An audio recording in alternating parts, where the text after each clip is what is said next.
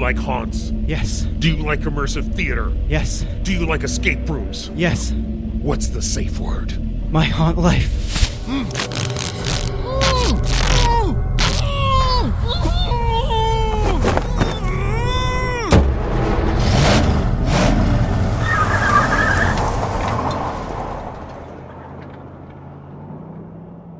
Hello and welcome to the My Haunt Life podcast. I'm Mike. And I'm Russell. And Russell, we live in and around Los Angeles. Yes, this and is true. there's so much nowadays of things we like, whether it be haunts or immersive theater, interactive theater, escape rooms, etc., etc.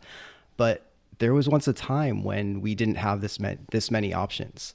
There And was it wasn't that long ago. yeah, there was a time when it the only haunts that happened in October were things like Universal and Knott's and things like that. Mm-hmm. There weren't really immersive experiences back in that time.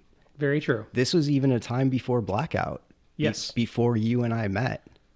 The Mm-hmm. the golden years, I like to call them. wow, really? Already? so soon in the podcast. But in 2011, something was created by a man that kind of changed the landscape. It gave people inspiration, it gave people ideas, it showed LA that horror and theater could could, could be combined into something beautiful and magical and entertaining. And since then, it's kind of just blown up Yeah, the immersive the immersive scene has certainly exploded in the last few years. We've talked about that on other podcasts. We've talked about that in interviews when we've talked to people. And you know, you just mentioned horror. Um, I think so many of the immersive experiences, uh, and I'm not talking haunts, but the immersive experiences in our area deal with really dark themes. They deal with death, they deal with murder, and they deal with horror elements. And I think, you know, one show can be pointed to as paving the way for all of that and just bursting the doors open. and that show, of course, is Delusion. Absolutely. And today we have a very special guest, Mr. Jon Braver. Hey, how you doing? uh, uh, wait, um, okay. Hey, how you doing? so I just ruined that whole wonderful intro. Uh, that was very. Or made it better. Um, true, very true. So you can do it in your serial killer voice if you'd like to. I might play around with voices. I, I love voiceover stuff. But that was a very sweet intro. Thank you very much. Was- And- I like that. It was very like epic too. The way you said it, it was like there was a man created. He came from a world with no immersive theater. to change the landscape in Los Angeles. Oh, but One Mike and I were time. Mike and I were talking before you came over this evening, and this is this was the conversation we had. Was do you remember? It's like I remember my first time. The way I discovered delusion was someone at work pointed me to like what is this thing it's like i'm the theater guy at work usually so they like what you know what have you heard about this and i said i've i've noticed the title is like I just know there's something out there called that, and, and we got a group of work people together and went. And uh, one of them is my my best friend, and you know he he and I just are the horror guys. We fell in love with Delusion, and you know we have been back every year. You have had a show, You you came to the 2011 show. yeah, You Both of there? us did, yeah. yeah. That's that's how we found you. Oh, that's right. Wow, that's so cool. Definitely OG. that's insane. That's that's that's wonderful.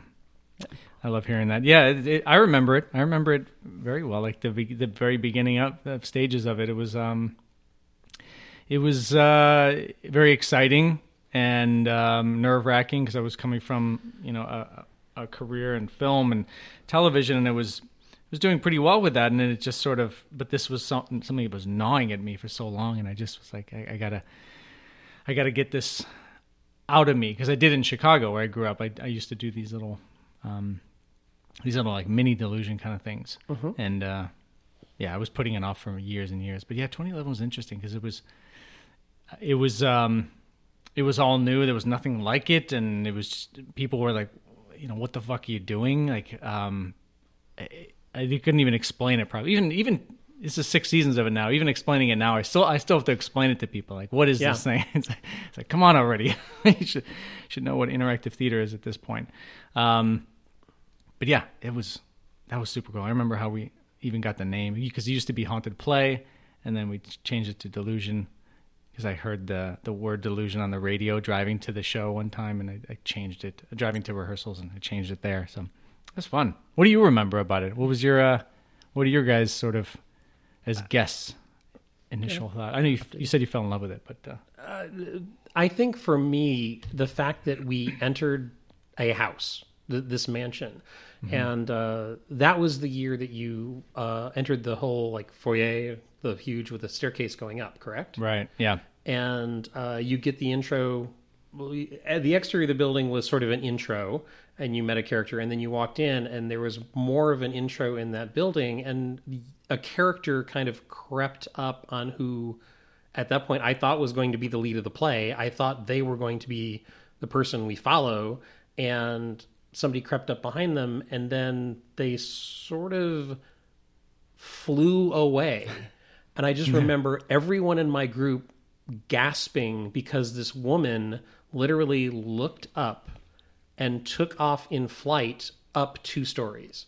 Yeah. And we saw it live in front of us. And that was the moment I fell in love with Delusion.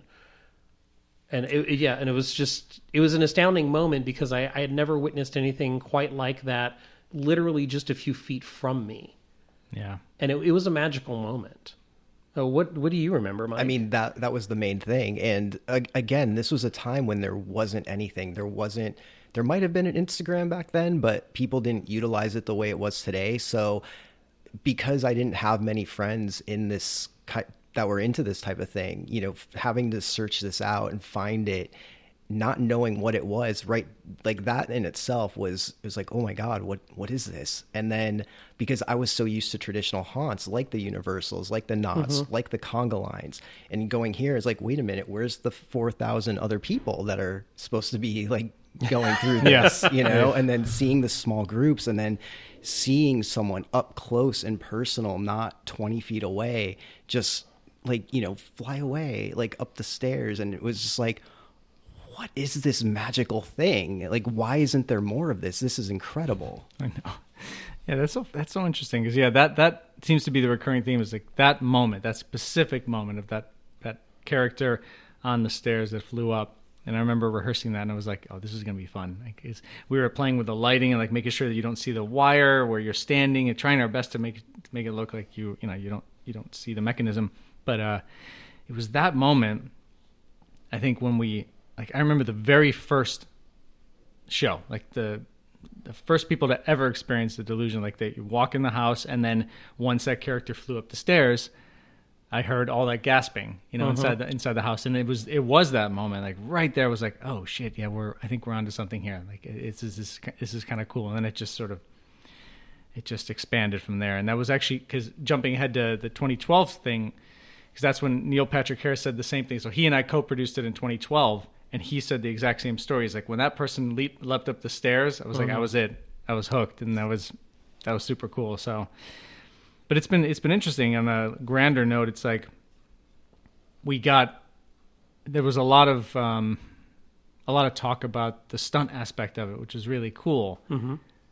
But over time, I always found that, I- and even from the beginning, the, the stunts and the action were incorporated into the story. They were never. It was never to be a showcase. It was never. That was not. That was very purposeful. And uh, I remember getting some like heat in what was it, 2013 or 2014, something like that. Like, oh, there weren't as many stunts. So you you, you build up expectations, and it's like some people, you know, we, we at 2012, if you remember that show, we just that was nuts. There was so much shit happening. People crawling on the ceiling and flying all over the place, and and then 2013 was not nearly as much. It's like so. I remember hearing about the the lack of stunts. I was like, come on, guys, it's not about stunts. It's you know, it's supposed to be a cool story. So. And you got to wear a mask. You had to wear a mask. That's right. The church, the church show that was the worst experience of my life. Oh, it was horrible. Go on. Fucking horrible show. we actually would like to touch on that subject in particular because Yeah. one of the one of the things I think people expect from Delusion now, you have this track record, um, and I, and I, I, I want to say something that Mike just just triggered in my brain. You know, you you said that you weren't used to experience, you were expecting a haunt, and you got this weird intimate relationship with these characters and yet john you were just describing all of these stunts that were going on and i think that's the key that it's an intimate feel and then it has an epic scale at the same time mm-hmm. and because you tap into the characters so well i think that's what people respond to but let's talk about the locations you have done really fascinating shows in a variety of locations and you've done houses you've done a church and what is the location you're currently in? Yeah, this is our first commercial space. Mm-hmm. Um, you know, hence we can carry into you know this spring season. Um, this is a a very classic, well known yet not uh, nightclub called Mm-hmm. Cafe Club Fais Dodo, and um, quick little note: Fais Dodo, French for go to sleep. Which doesn't make any sense because you're trying to keep people awake in this club. I don't know why they named it that. anyway, uh, it's in the West Adams district, where, which seems to be the Delusion home, which is where we've done most of our shows anyway, except for the church one in Silver Lake. But this one is yeah, an old sort of decrepit theater, and uh, adjacent to it is a lounge, a really cool lounge that was big in the 80s and 90s, and now it's sort of having a resurgence with um, our show being there. We're trying to like shine a spotlight on this classic venue, a musical venue, by having like different you know, musical acts or spoken word or other kind of events over there. And so you're yeah you're taken from the lounge and then brought into this weird old theater, but it's it's very different because I actually found it um, two years ago or two and a half years ago, and I was like this this won't work for what we want to do traditionally because this was coming from the homes that we were using and those are about 7500 square feet and um, but this place just felt really small to me two and a half years ago, and I was like, "It's not do it, forget it." And uh, we went through a bit of the leasing process too, and I just canceled it because I found another house to do the next show at. And then uh, years went by, and like I had a new idea for a time traveling show, and then I drove by this place again. I was like, "Oh, I remember that place. I, I saw that a couple years ago." And uh, it's actually close to my house too. And I was like, "Okay, well." This could work because it was the front of the theater. If you drive by, it's very unassuming. It's like a rundown old theater, and we just said, okay, keep it that way. Let's just keep it that way because it's very much like a like an abandoned kind of theater. So the idea of stepping into this space that seems um, that seems like you know it's unoccupied, and then actually moving through time. Like imagine, uh, my mind was going crazy with that idea of like when you're done with the show, all the different time periods you went to, and you come back outside of the show and you stand in front of the theater, you're like, what the fuck? Oh my god, they did all that shit in there. Like all this crazy, it had this huge. I, I don't want to ruin it, but I could just all this grand set design inside this place. So it it was just you know it's unique to the story. I guess it worked for this story. Previous ones, it just it wasn't. Um, so that's where we're at. That was the long version of it. Um, Yeah, I got tickled when going through the show, and I, I looked up and I realized, holy crap, I'm I'm in an old projection booth because the, Oh, yeah, yeah, the, yeah. the projection for for the light to hit the screen are still in the walls. We're still on the walls. And I was like, wait, it's like, wait, I'm, I'm, and I looked around the room and I realized what you had done with the space. Like, Mm-hmm. wow, I, I know exactly what the layout for this was when it was a projection. I was a projectionist for a while. Oh, well, there you go. So, and I was just, I just looked at this and like, I know exactly, like, and I know why it's the size it is. And it was, it was fascinating. So who exactly tickled you? So, Was Yeah. it the actor or one of the Did one of my people? Yeah. that's one of the Give me a secrets name. of delusion. So, You do get tickled. One in eight people get tickled in special places. Tonight Wow. on Delusion, a tickle fest. That's the next show. is that an upgrade on the cost of that ticket? Or, No, no, we'll do it for free for you. You come back, wow. we'll, we'll tickle you everywhere. Excellent. This will What an be offer. fun. You're right. TIP. Just the tip. Oh, there you go. Wow. Tickled important person. Tickle. that should be a special ticket. Oh my god, the TIP. Yeah, they're like, so what's involved with the TIP? And, Well, you know, you go to the show and you get you get tickled. Yeah. Every scene. Any- It's just else? an endless tickling. I bet you those would sell though. Oh yeah, they Mm-hmm. would. What's that documentary you told me about? so, oh, the show, the, the documentary Tickled. Yeah. Have you ever seen the documentary Tickled? No, It premiered at uh, Sundance the same year that the Blackout Experiments premiered at Sundance, and I caught it there. It's an amazing documentary that plays like a thriller. it, It- what's it's about uh, a- a We're really going to digress on this. Wow, you really brought that up. It sounds like a horror movie. The, no, it's, tickler. it's not. It's um, it's about a journalist. Um, he also does the show Dark Tourist on Netflix. Hmm. Uh, I believe he's a New Zealand journalist who found this odd website one day. He saw an advertisement for um, competitive tickling, and it's and he just he was going to do a feature on like hey what is this? Is this an erotic thing or is it like serious like are there really competitions? And so he reached out and the response he got back was so ridiculously over the top hate filled like how dare you even contact us sort of attitude that immediately you do that to a journalist and they go what's the real story? So he just decides to investigate this website and he finds um, I, I don't want to give too much away about this because seriously i highly recommend the documentary tickled to anyone who hasn't seen it. He finds this whole ring of competitive tickling and he traces the money he traces the experience of the people who are involved and it becomes a thriller at lives are destroyed people are terrorized and it's all because he just sent this one email like hey what's this about oh my god! and the response that he got back was so ludicrously over the top that the journalist immediately knew there's a story here. And what he finds along the way is gold. Like for a documentary filmmaker, like he finds some stuff that you will not believe as it unfolds. And when you get to the third act of the documentary, it's like what happens is amazing. So, uh, I mean, I'll see it, but what is the the basic rules of competitive tickling? Though, are you trying to not laugh? Uh, no, it's like uh, it's like how long can you endure? Right. Okay. Yeah. It's an endurance thing. There's a time. Okay. Yeah, it's a time constraint. Wow. So, but yeah, fa- sounds like fascinating documentary. Thank you, Mike, for taking us down that road. Hey, guess- you're yeah. the one who said you got tickled inside Delusion. I love that. There should be a killer named the the tickler, though. I think. No. Or the projectionist. You were. Pro- uh, we're getting totally off topic.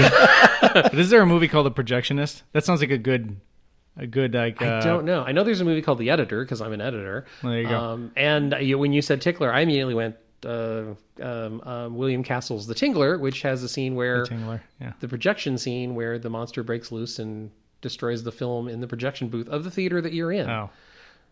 No, but somebody should do a, a movie about a projectionist. Like I was thinking, One Hour Photo, which I love that movie. You know, Oh, yeah. like uh, like the projectionist is alone in this room, and he's you know, there's something there. Anyway, sorry. Okay, Uh, back to our question.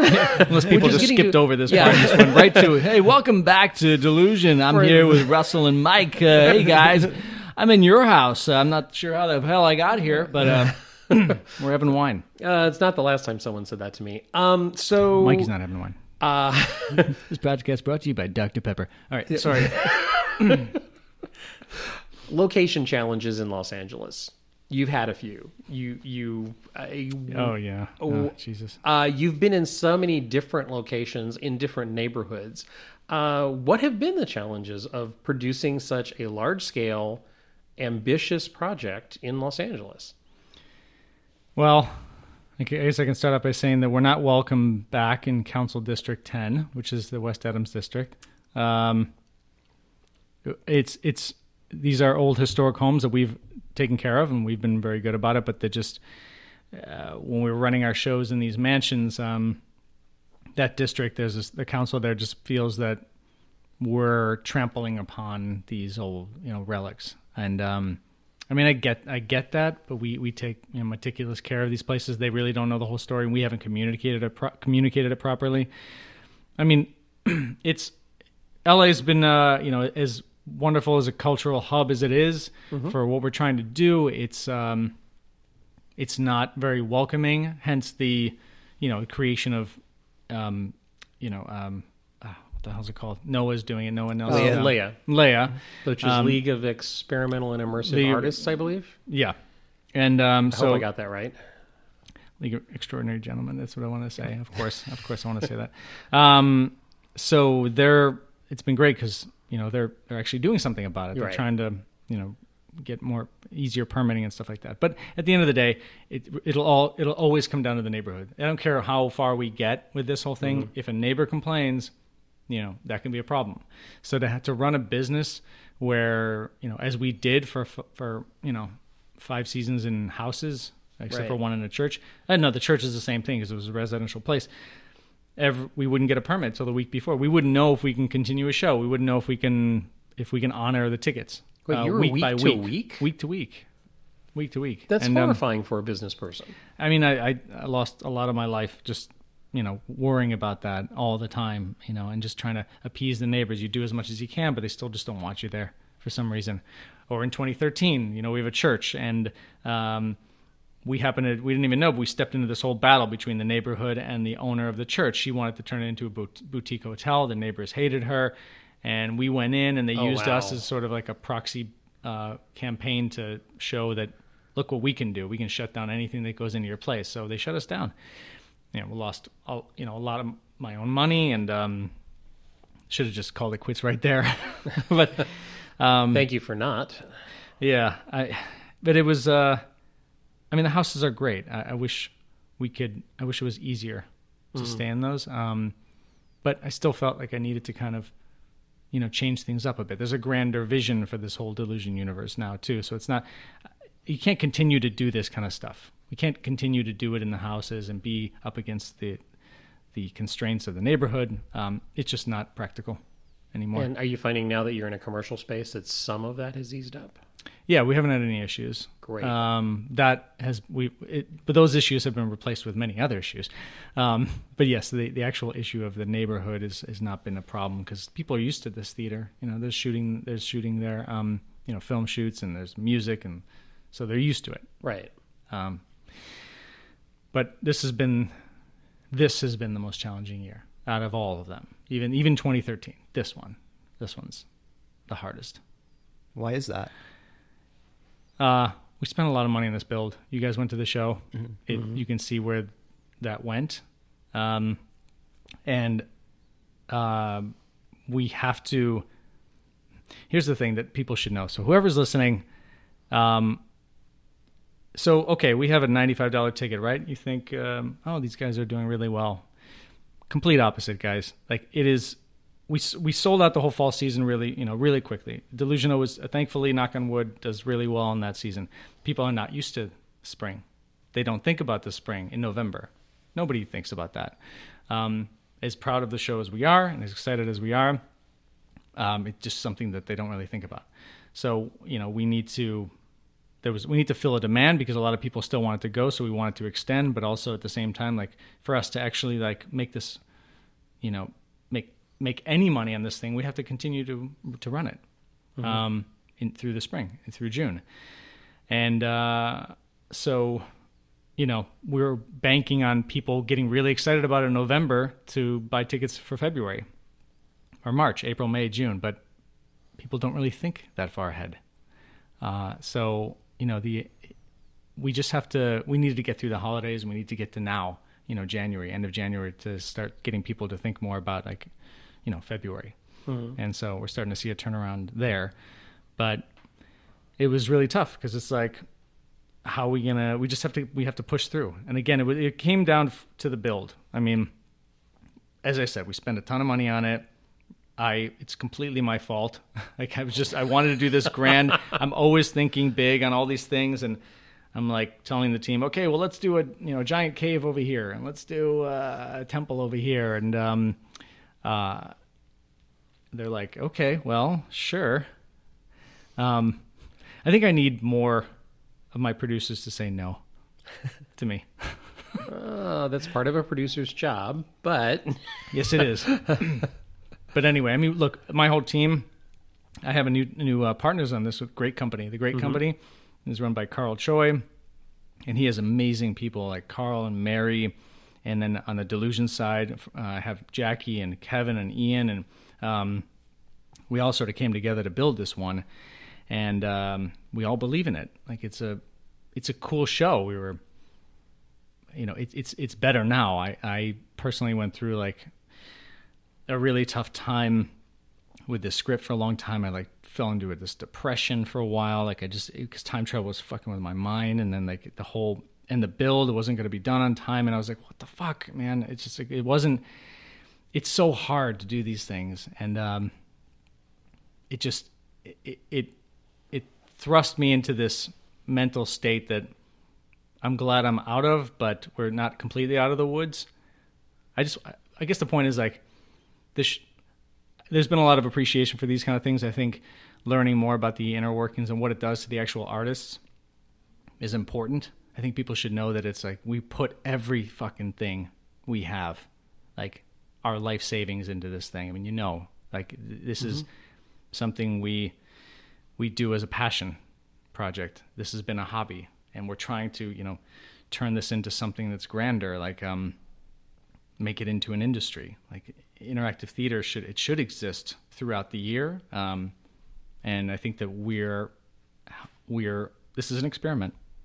This this whole run is an experiment in the spring, and if people want to, you know, travel to other worlds with us, then you know, let's let's kick it into gear and start supporting the the arts.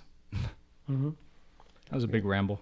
Um, you just mentioned that this is an experiment. Um, just going back to you know 2010, 2011, whenever you thought of doing the um, haunted play, was it an experiment to you then? Like, what sparked that that I'm going to do this this mm-hmm. year, and like, how did all that come to be?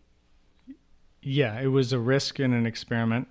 Um, but I had a lot of confidence in the fact that like of, of banking on the magic of the fall season and understanding that like I am a fan myself and that I knew that I knew that people would be as I'm writing it and, and walking through it for rehearsals it was like I, am sure people will like this. I mean, I really like it, and there's a lot of people like me out there, unfortunately. Uh, and um, yeah, it was it was an ex- it was an experiment as well too. So it, it's interesting. That, it's a good question. It's like you're experimenting them, and then now now we're we're experimenting with a slightly different genre as well too. Um, in that this one is not strictly horror based; it's more you know, sci-fi, Raiders of the Lost Ark adventure kind of thing. So in my mind, it's like I've I love Halloween to death, and I I'm and I've said this many times in many interviews. Like I'm not the biggest horror fan. Like I don't really. I've seen a ton of horror movies and I enjoy them. Um, but it's not my really preferred genre. Um, that, I mean that that sounds a little off. I mean I do enjoy it, but I like I like good quality horror. But it's anyway. My point is, I just like my style is more fantastical, adventurous, and I feel yes, the previous ones have been more like really scary. They've been they've had a, even a horror theme to it, but I want this. I want these stories to evolve into the fantastical genre and not just the horror genre. And I think that can exist at any time. And I think that will hopefully lead to the success of what you were talking about. Of as it runs into spring, I think that's part of the challenge. Is I, I um, I'm working with someone right now who has a ticket for early February, I believe. He wasn't into the horror stuff. I think the extension, the announcement of the extension, convinced him like, oh, this this is obviously something. Not, it's not a haunt. And I keep telling him yes, it's not a haunt. It's a play. You need to go do this. Mm-hmm. And he mm-hmm. finally he finally plunked down the money and bought the ticket. Uh, I think last week. Oh, that's awesome. So, and uh, but Thanks, I think Russell. I think what it is, I think it's the genre. I, I think when he understood that this isn't just, and he, he was looking at the website and he realized the sci-fi vibe, and uh, I think that will appeal to more people, and I will. I think it will help shift the attitude of this isn't just for Halloween anymore. Mm-hmm. That immersive can be other things you know, and other Mike and I have joked about how it, everything in the last year in Los Angeles immersive seemed to be dealing with grief and death. Well, uh, that's a good. That's something I want to talk about here. Actually, that that's funny because one big inspiration for doing this kind of show, besides like the adventure raiders kind of uh, lost ark time travel aspect, um, was the fact was that fact that I saw this entire immersive interactive theater stuff go in such a dark direction. Oh yeah, and it's so I mean, there's nothing wrong with introspection and you know tackling certain issues, but it was like, yeah, you're dealing with grief and sorrow and torment and, and torture and trauma. And I was like, and I, I remember having a conversation with my producer Jackie, um, and I said, look, I just want to write a show that's fun. Mm-hmm. I want it to be fun. I want people to just go on this cool grand adventure and they leave and they're exhilarated. I don't want to torment them. I, don't want to dive deep into the psyche with them and um, and pull out their you know childhood trauma. I just uh, sure there's a place for that, but I'm that's not my style. And uh, I just felt like this this movement, this genre needed needed something like this, needed something lighthearted and fun. Um, that's not to say that this isn't. Uh, we, we talk a lot about how it's oh, it's not horror, it's not that scary. There are scary moments in this Oh, one, yeah. and actually, the director's cut that I'm finishing now. It, this is a scarier show than the fall show, which is funny. Like there are more, there are, I think, especially towards the end, there's, I think there's more of a, a, a scary element to it, but it's fine. I mean, look, you know, it's it is what it is, but it's definitely sci-fi adventure. Like, but we need to get a whole new audience, and like we our delusional fans, they're they come to the show, we can rely on them. But to make this a real thing, like to, a more sustainable thing, we got to appeal to like a lot more people. Right. Uh, you brought up the director's cut. Do you want to go into that a little bit? Because we're actually recording this on the day of the official announcement. The trailer, in a world filled with desire. Oh, what the heck that means. Buy your TIP ticket. But you do have a director's cut of the Blue Blade yeah. coming. So director's cut of the Blue Blade. Um, we opened February 14th, and it's um, there are things that I wanted to do that I wasn't able to do for the fall.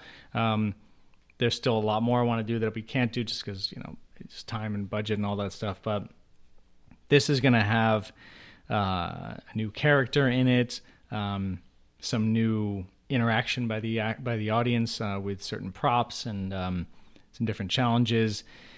Uh, there's some different motivations in some of the characters. Um, I mean, the major stuff is more towards the end, the alternate ending, but uh, where where I have the audience. Um, this is funny because every year we put so much trust in the audience. You guys go into the show, we have to trust that you guys will act accordingly and that you won't, you know, destroy the set or stab one of our actors.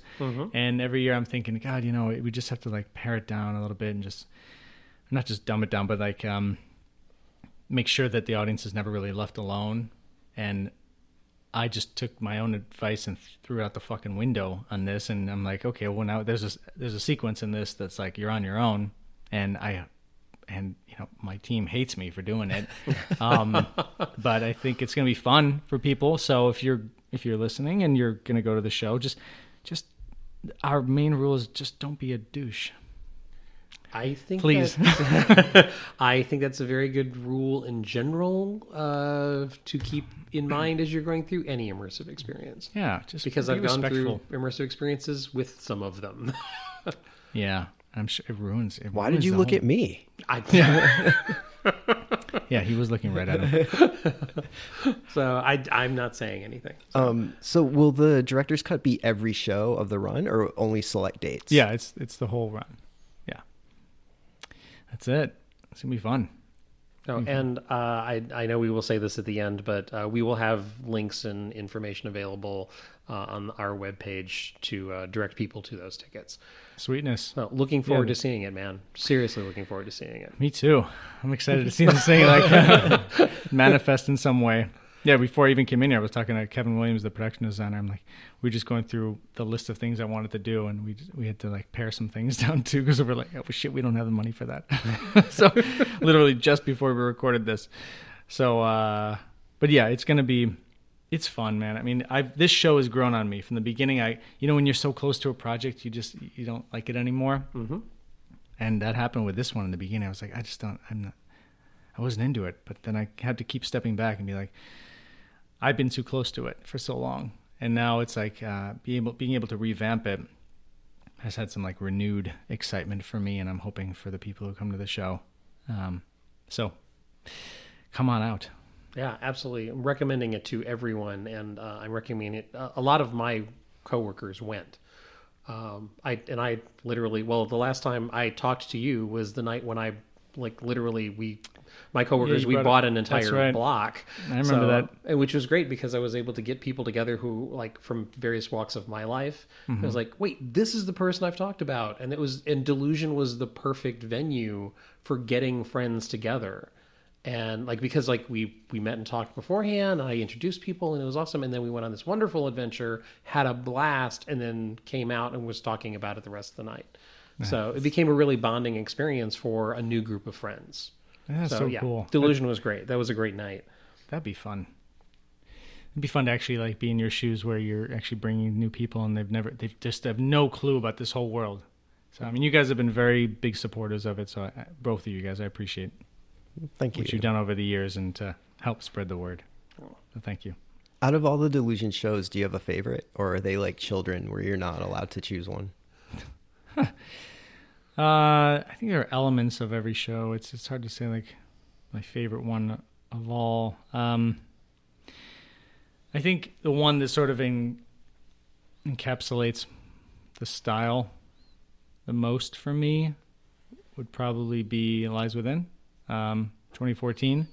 Uh, though this one, this one would be very close to that. Uh, even though they're a bit of a bit of a bit different in ter- in terms of uh, tone and all that. But um, yeah, I think anything that's fantastical.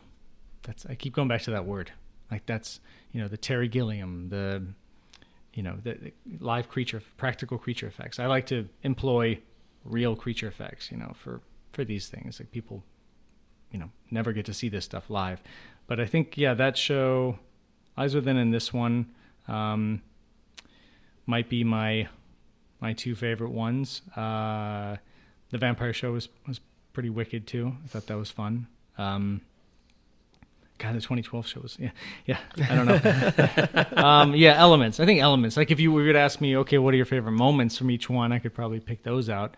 Um, and when they worked, and uh, yeah, I, I- I think I, I uh, one of my favorite things is definitely um, working with Jim Banky. He's our creature effects guy.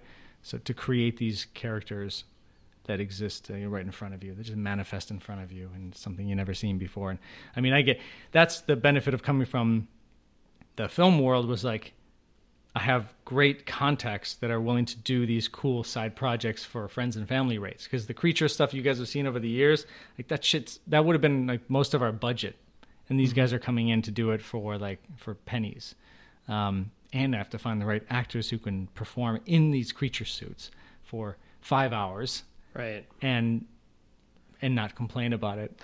I mean, this year, this show, you guys saw there's a there's a big creature in this one, and um, you gotta have the, the I, I. We should spend a whole show on the actors. I want the actors to listen to this because you guys are this is they're the heart of this man. The actors for Delusion are just fucking mind blowing. They are, I think, and maybe I'm biased. They're the best in the field when it comes to this sort of uh, uh, this sort of uh, medium. They don't they're just they're on it every show. They're they there's no complaints. They they bond together. I mean every theater company bonds together in some way but like these people are like like they go to battle every night and they bring it every night consistently. And it's i'm just blown away But i don't know how they do it what do you guys think of the actors? Well i've seen um, the blue blade twice so far this season and i do plan to come back and um, i you connect with certain people. Um, and there are certain you have certain actors in your show that i recognize from other shows. Oh yeah. And and i'm i have no problem i never see them as other than what they are in front of me if that makes sense uh, and That's I, good. I just remember being delighted uh, like every time i walked into a room it was like i get to play with this person right now. I get to spend however many minutes with this person because i know they're the best at what they do and just as a patron who goes to a lot of immersive theater you know mike and i talk about this all the time of like oh did you notice so and so you know was Oh, in that yeah. show this is a small family and a it, yeah, and small community and- yeah but I I fell in love with them in a different way than I've ever seen any of them before. Mm-hmm. And uh, one of them in particular, I was just, yeah, I don't want to single one person out, but yeah, there's like I did have a moment with one actor in particular. It was just like, you can single them out they, they would love it they would love to um, is James. It, which? Oh, James uh, Carrick, James. the android character. yes, yeah, that's fine. It's yeah, it's just like, uh, and I and I've I've seen you know I've James seen multiple amazing. actors perform that role, very different which I loved. Uh, very cool interpretations, but you know, it's like, and you know, Dasha, and you know, like she walked into the room. I've, I've, I've never seen her perform a role like she performs in the Blue Blade. Yeah, and I think know. I, think that's that's something I was going to point out is we've always seen her like be nice and say like a fortune teller or you know Yeah. something Yeah, like yeah. that very spiritual but she was it's just pure evil and it's like oh my god Yeah, Dude, Da- yeah, I was talking to her today. She's that's just like we all see. She's like, if I if I've done anything right, it is if I can go down in history as like discovering Dasha Kittredge for for the interactive theater world.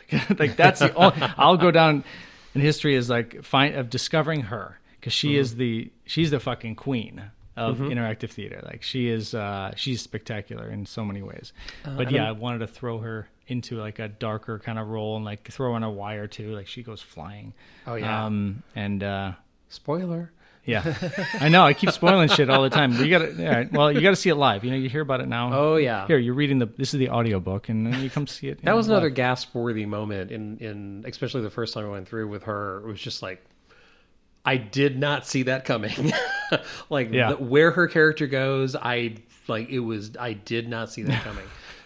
I know, yeah. It's so you should see her fly from behind the scenes, like the way she flies too. She's got this whole like super. She even lands like a super. You know, the one arm up and like one arm down. she's she's got that shit down. It's I'm it's trying to remember who played the detective the night. Um, but that's someone else who I've encountered before. with the hat like Stanfeld in the beginning that you Yes. follow, Yeah. the guy you Yeah. follow. So we have that's. I mean, we have you know we double cast every role, Yeah. right? And I have so many different actors. So that's look. I mean, there's that's enough of a reason for any theater lover to come back. Like you, even if I did the exact same show Mm-hmm. and you came back again, you saw different actors. It's a different show. oh yeah, Uh, absolutely. So I don't even have to do anything. You just come back and you just see a different actor. It, it changes everything. Uh, so we have, like you were mentioning, James, James, and and uh, there's people play uh, Carrick, James, Alex, and a few other people, and these guys are they, they each bring their own energy and their own flavor to this character, and and I, stuff that, I mean, I write this stuff, and then all of a sudden, when I put it in their hands, they come, they bring it. I know it sounds trite, but like they bring it to life, but they but they don't just bring it to life, but they evolve it in ways that I never even contemplated. And these guys, these guys do shit with their character that are I I couldn't I could never have thought of. So I'm glad you got to see James. James is great. Come back see uh, the other guys like uh, Ian or Alex and I think Alex was the other one I saw, and, and that that that was the the the interpretation of the roles was so different. I was like, this this is fascinating to watch. It's- I'm so glad I came back and saw a different cast. yeah. Um, I'm glad you did too. That's when you come back again. You guys hopefully we'll have another different one because we have like the Eves. We have so many different Eve characters and um, uh. That was a bit of a spoiler. Okay, let's, let's move on. Shit, we've been drinking some wine. Do you want more? Uh, I'm good for now. Oh. Thank you. Yeah, please just speak up. Yeah. Okay, fine. I'll have another glass. But we're going to pause for a commercial break. This is not just brought to you by Dr. Pepper. It's brought to you by Longhorn Valley Wine 2016. A wonderful year. Russell's bringing it back. It's very tasty. Listen to him pour it. Can you hear this? Longhorn Valley. A better wine. Only three ninety nine. for a better person Where do we go from here? So what? You do it different voices. All right. the rest of the show will be done in the old New York voice. How you doing? All right, here you go. Let's start over. Hey, it's Jon Braver here from Delusion. I'm here with Russell and Mikey. So, when I walked in here first, you were playing a game, Mikey. What game were you playing? I was playing Dead by Daylight And uh, is that a violent game? it is very violent Did you did your mom know you're playing violent games? um yeah Does she approve? she does it made me who I am today I'm sorry to hear that.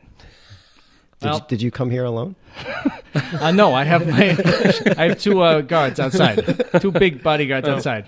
How soon will it be before anyone notices you're gone? I mean, how long have you got? Okay, what was the address again here? if you're listening, please come and help me. This is not a podcast. please. Shit, Mikey's getting up. He's gonna get a knife or something. No, wait, no, just a second. I, I didn't mean any of that. I no, wait.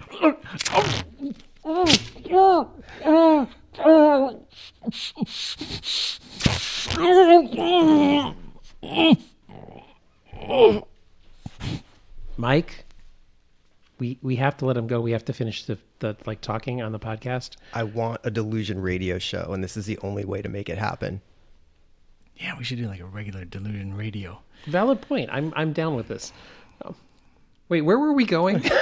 Um, So, talking about um, my death. You're uh, a man of many voices, apparently. Um, I love voiceover. you are a writer, a director. Uh, you've done stunts, a stunt coordinator, stunt performer. Um, what else do you do, and how did you get into the business? what else? Uh, I make really good breakfast. Um, I what else do I do? I'm I'm a I'm a father to a, nine year old, uh, so that's that's the greatest thing I do. Um, how did I get into the business? Uh, I was um, when when I was going to school, and I went to music school. I'm, I'm a guitar major, and uh, so I play I play guitar since I was 16, and I was going to be a professional musician. And Did not I, see that coming. wow. yeah, no, that's that was, that was my dream. Like that was it. Uh, if anybody's ever heard of Joe Satriani, he's an amazing guitarist, and he was sort of my uh, my mentor. And um, and then I discovered, and I was also teaching gymnastics in, Chicago. So I was a gymnastics coach. What? I was a gymnast in high school and a musician, and then I, I, so I was, and then I went to music school in Chicago, uh, and then at the same time, you know, to make to pay the bills, I was a gymnastics coach, and then I discovered Jackie Chan. This is before anybody knew who Jackie Chan was, so I'm kind of aging myself uh, a Oh, bit. that I I I before Jackie Chan movies ever got American releases. Yeah. a friend and I used to drive out to Alhambra because there was one theater in Alhambra that would play Jackie Chan movies. What? Oh and they God. would play the foreign releases that they had English subtitled them. So the English subtitles were hysterical because it was someone whose Oh. English was their second language was subtitling the movie. oh my god, it's like a mystery science theater episode. It was Like that- it was awesome. Uh, the first time I ever saw um, Super Cop two. Yeah. You know, the, or, which which in this country, I always forget where it was released as Super Cop and Super Cop two. But Yeah. like first time I ever saw that was before it got an American release, several years before it got an American release. oh my You god, know, and were so because there was have- one theater out in Alhambra that would play them because people in that neighborhood spoke the language. That's ins- oh my god, man! You you were very lucky to be able to see it on the big Oh, screen. seeing those on a that- screen? I don't know how I would go and I went to Chinatown in Chicago and I'd get them in Laserdisc, and um, my friend would and then we'd go to his house and nobody yeah nobody knew.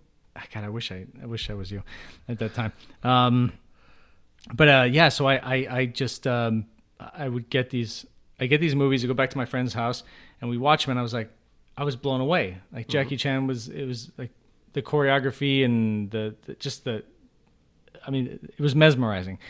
And I used to do that kind of shit in gymnastics. I was, you know, flipping around and doing weird stuff and like that. And um, I was like, people get paid to do this kind of thing. And um, during this time, also, I was doing these like mini delusion kind of things in my parents' house. And I, the city of Chicago heard about it and they hired me to do a show in an old clock tower. So I did this like cool old this creepy show in a clock tower and i hired all my uh, gymnastics kids that i would coach i brought them in to play parts in the show and uh, this was 1998 and then i did that show there and then i decided um, during the show this is an interesting story i, I watched this movie mask of zorro you remember that one with antonio banderas and i said okay well people get paid like jackie to go and to do these stunt action sequences and so I watched that movie and I picked a name out of the stunt credits. guy's name was Webster. Webster Whinery is his name. And uh, I thought, okay, that's an interesting name. Uh, I'll just, I have a cousin out in LA. I'm going to move to LA after this show and I'm going to find Webster. And uh, he's going to give me my first job. And I was just so determined. And I packed everything up and I, we finished the, you know, at that time it was Haunted Play and um, finished the show and uh, I, we, my best friend and I, Danny, we drove cross country, and I moved in with my cousin. And then six months later, after I put together like a demo reel for action sequences and stunts, I, I tracked down this guy Webster, and I told him the story. I told I told him like, sorry man, like you you, you have to do this. You have to hire me. And you know, we laughed about it a bit, and then I didn't hear from him for a couple months, and then uh, I get a call from him, and my first ever film was House of a Thousand Corpses and that was uh, I was doubling Chris Hardwick, and Wow. uh, he he gave me my first job, and then at that point it just sort of snowballed, and then I just started working like nonstop at that point, and uh, that's how I got into the stunt business. Um, but the whole time as I was going along, the delusion thing was sort of in the back of the mind. So you just mentioned smaller productions. I that sounds like that was the germ of delusion. Was the small shows that you said you put it on in your parents' house? Were you, Yeah. th- but it Yeah. doesn't sound like you were a home haunter per se.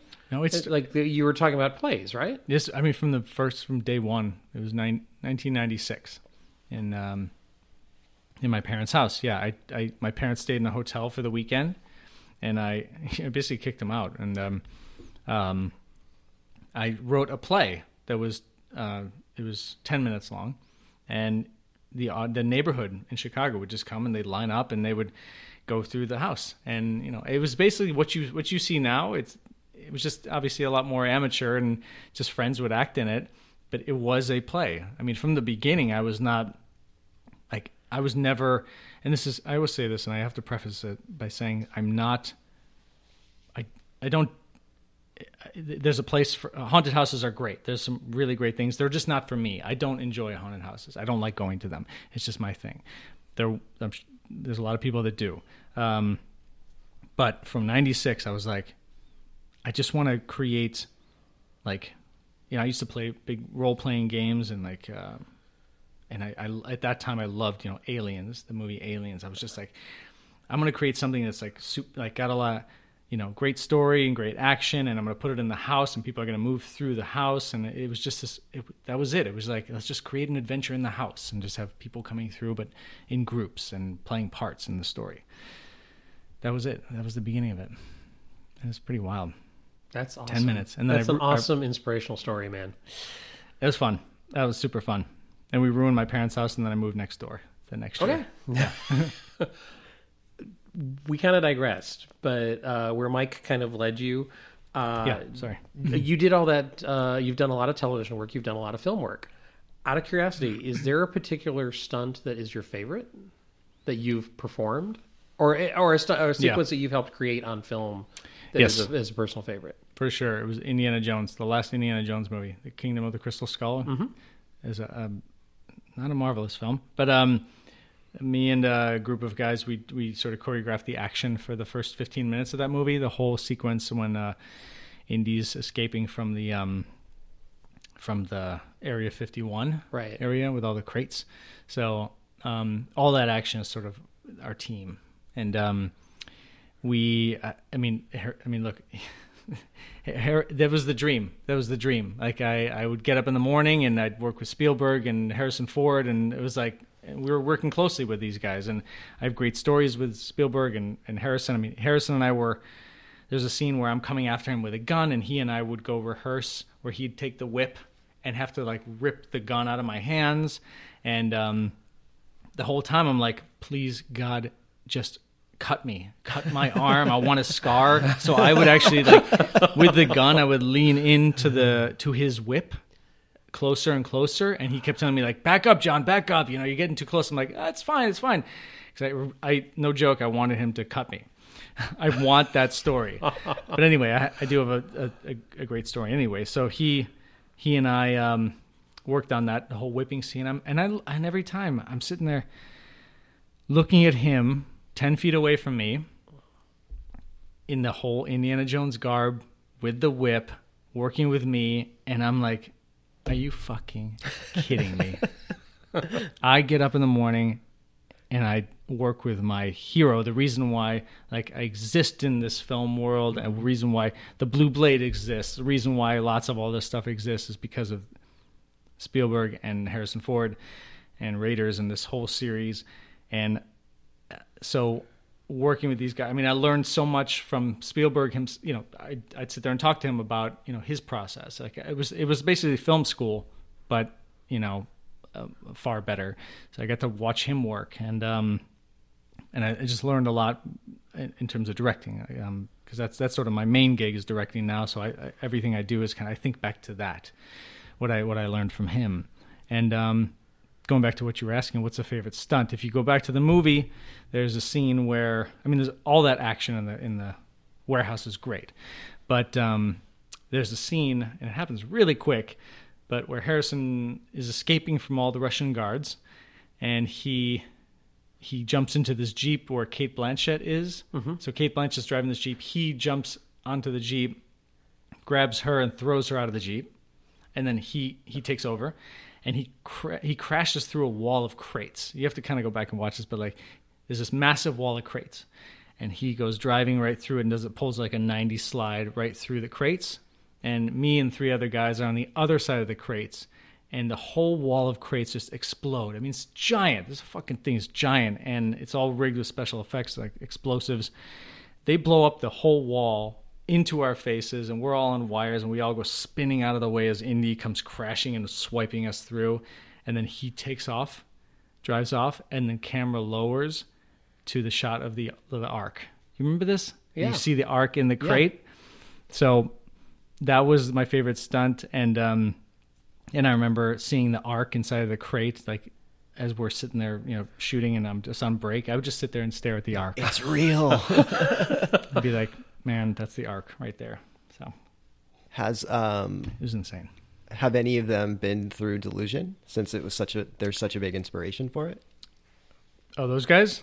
Um, no, I think we would have known about those guys coming through, but no, they haven't. and I wish that uh, I wish they would. Um, I want all my inspirations to come through, like Tim Burton and Guillermo del Toro and all those guys. I want them all to come through. It's hard to hard to get them through. These guys to get a hold of them. Um, they got busy schedules, but we've had other celebrities come through. You know, I know Neil was one of them who helped in 2012. He, he and I worked worked closely together to really make this pop. You know, in 2012, And he's become a wonderful advocate for immersive theater. he has. He just needs to uh, tweet about it a little bit more. I need a little tw- tweet help. Would be great, Neil. Please, just you know, come on. We work together. Let's do this. But Neil's like a fast-moving train. The guy just guy does everything, and then mm-hmm. along his life train, certain people jump on the train for a little bit, and then then they they, they jump off. Yeah, and he's been directing and he's been doing all kinds of other th- stuff. Yeah, he's he's a talent, man. That guy's big inspiration for you know for me. So a lot of a lot of cool stunts. There's been some really great action sequences that we've done, but that, the in, Indy was probably obviously. I mean, look, that's like Is there one that you haven't done yet that you would love to do on film? A fall. oh, A I don't fight I don't want to do any stunts anymore now. I'm I'm done. I'm done with stunts. It's just I won't go behind the camera, you know, directing. That's it. That's that's that's it. I'd rather not do. Uh, I don't want to jump through any windows or any shit like that anymore. You mentioned your inspirations. Um, I think a lot of the LA scene, even s- places in the country overall, can point to you as their inspiration to starting something. Um, like, how does that feel as a creator, starting in your parents' house to creating things that sell out within like hours, like a whole run, to people creating things because you created something? Yeah, it's well, it's very flattering. Um, uh, I, I think that's. I don't know. I don't know how to answer that. I, I haven't really processed that.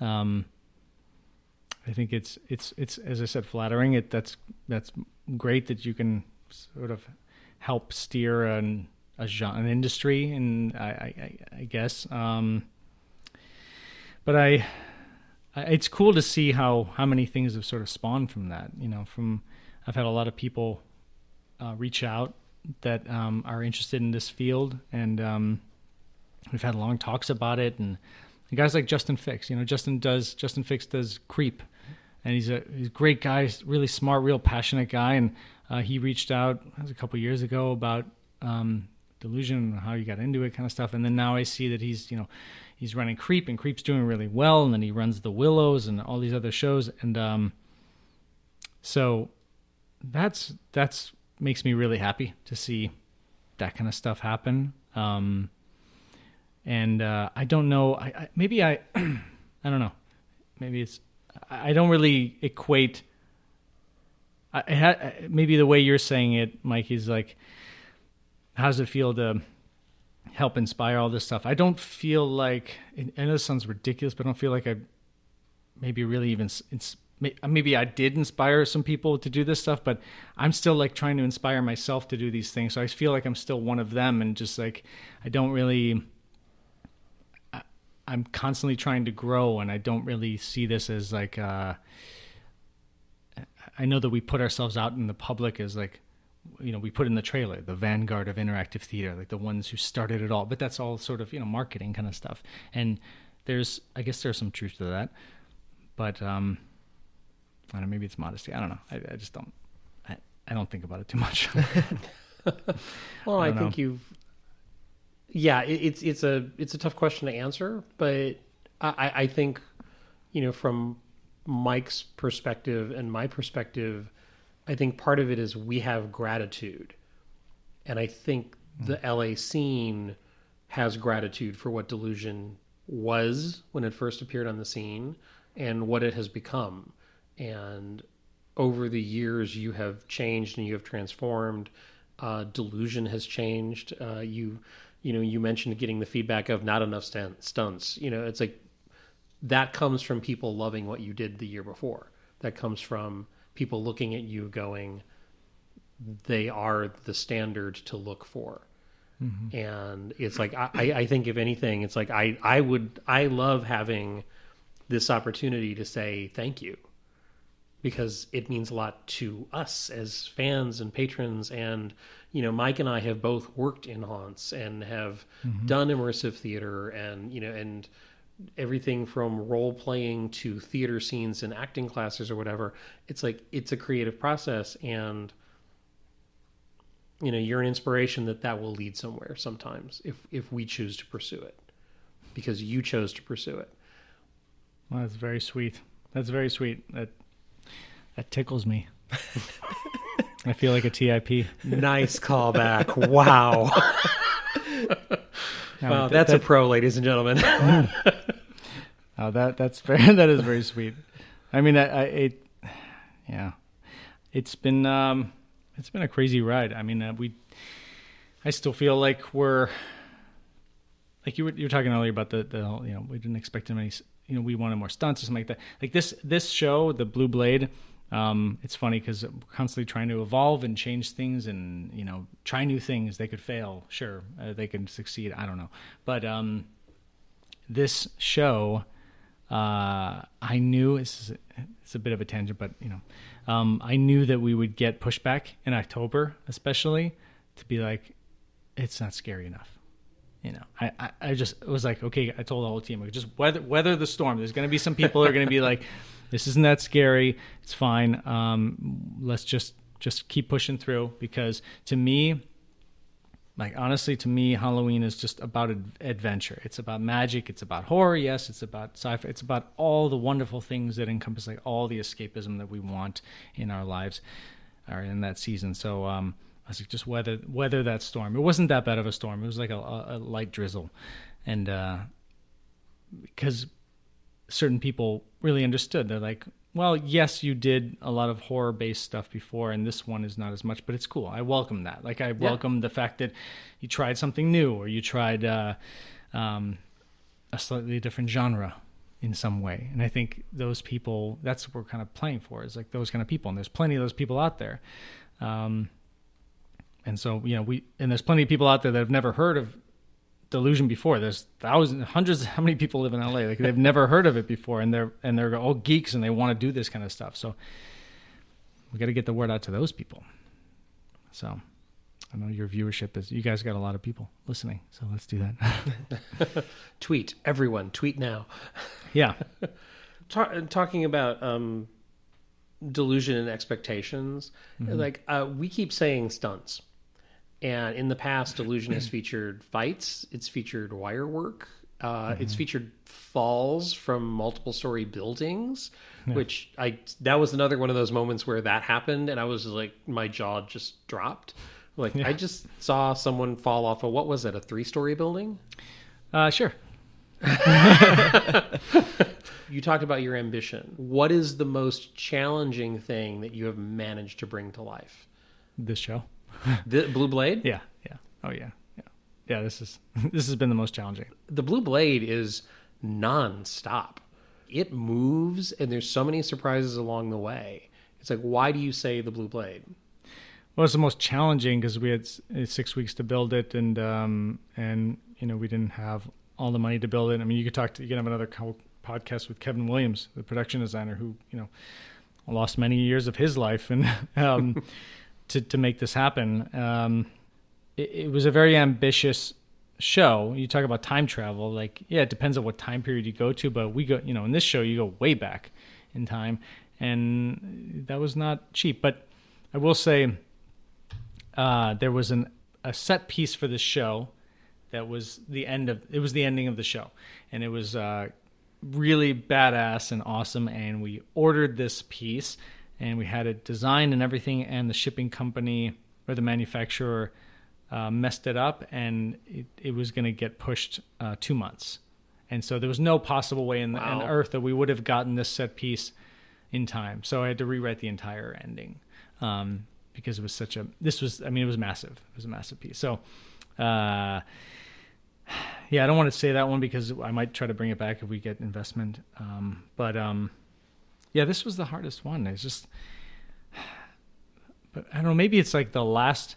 The last thing you do, you sort of remember, like you know how you, you you're drunk and you're like, I'm never gonna drink again, and then you end up doing it again, you know, the the next night or something like that. Um, this one is the most recent, hence the most difficult, I guess. But 20, I mean, look, 2016 had a bunch of shit happen to us too. I mean, we built, we had the whole thing designed, and we were about to go in and build, and then the owner of the house decided on a whim to uh, rip out all of her walls in the entire house. What? She just tore them down because she saw some fire damage in one of the wall, one of the walls, and she so she said, "I'm just going to be safe. I'm going to rip down all the walls."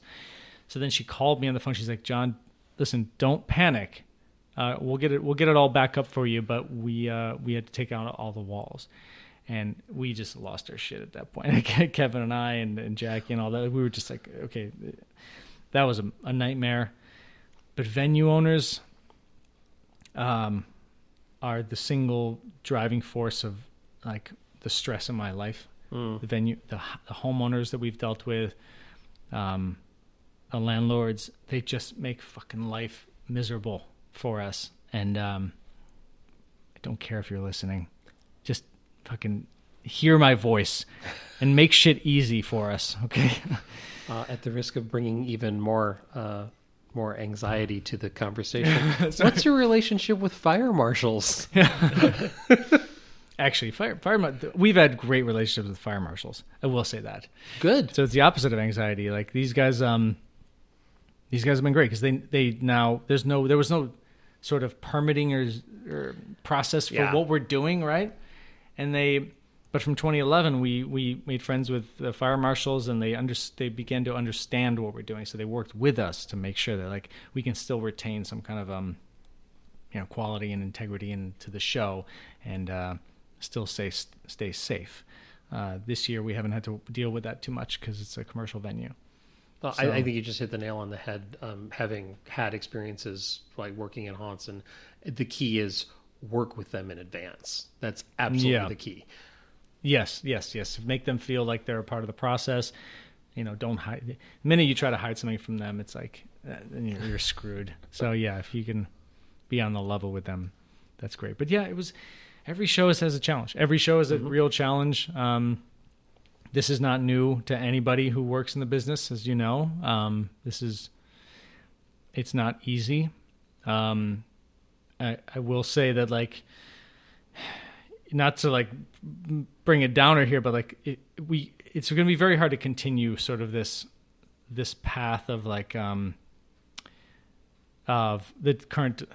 This is a big kind of a big thing to say, but like the current format of delusion, it's very difficult to like sustain financially.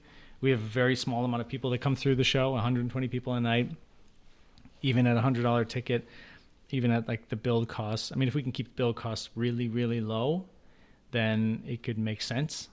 Uh, this one's really, really high. So financial, it's creatively, it's, it's I think it's a, it's fun. It's a good success. Uh, financially, it's uh, not so much yet. Um, but I think that's the key. Is like we, I have opportunities for a show in Vegas, and um, another company is courting us to kind of come into their fold right now, and um, I have to sort of balance the what's made Delusion very special mixed with I want I would love to actually make a living off this thing because it's hard. It's hard. It got so quiet and depressing there for a moment. Let's take a break. Well, not quiet and depressing. No, I'm it's just kidding. It's just no. It's it's It's not, It's it's part of what it is. It is what it is. That's Uh, right. That's yeah, right. there's there's like going back to delusion for a second. Um, Oh yeah, that's why I'm for, here. for those those those people who who've never had the, the the opportunity to go through delusion it is an interactive play that you go on this adventure you go through a location. You, it's not a play that you sit and you watch. You participate in it. You're asked to do things. Uh, you interact with actors in a very specific manner. Quite often you're told to to perform tasks. You are given things to carry and like all of this happens and it's happened in every delusion show. But part of the success I think of Delusion for me in the past is your sound design and your music. Hmm. Talk about because you have an original score, don't you? yeah, yeah. Talk about designing and how you reach what you reach. How do you design sound Yeah. and a score for a show where your audience and your cast is quite often moving very quickly through a space? Yeah.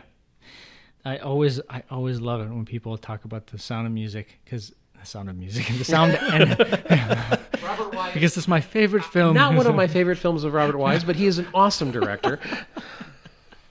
The Hills Have Eyes. The Hills Are Alive, or is The Hills Have Eyes? I'm not sure which one it is. Um, Both classic. yes. Uh, well, okay. So my so my assistant director and creative supervisor Victor, he and I have been through this from the beginning. Like to me, Delusion is half visual and half sound. Like the some of the most fun times I'll ever have are, are doing sound design for this. So Victor and I do sound design for it, and my composer is Sid, who lives in Denmark. So he writes his music, and he has um, and I also pull some some of his older stuff, and I, I throw them into the show and rework them. Um, but this is a very interesting process, and it's uh being and it's something that's easily overlooked because you're not seeing it with your own eyes. You're you know people who can appreciate it like yourselves, like you.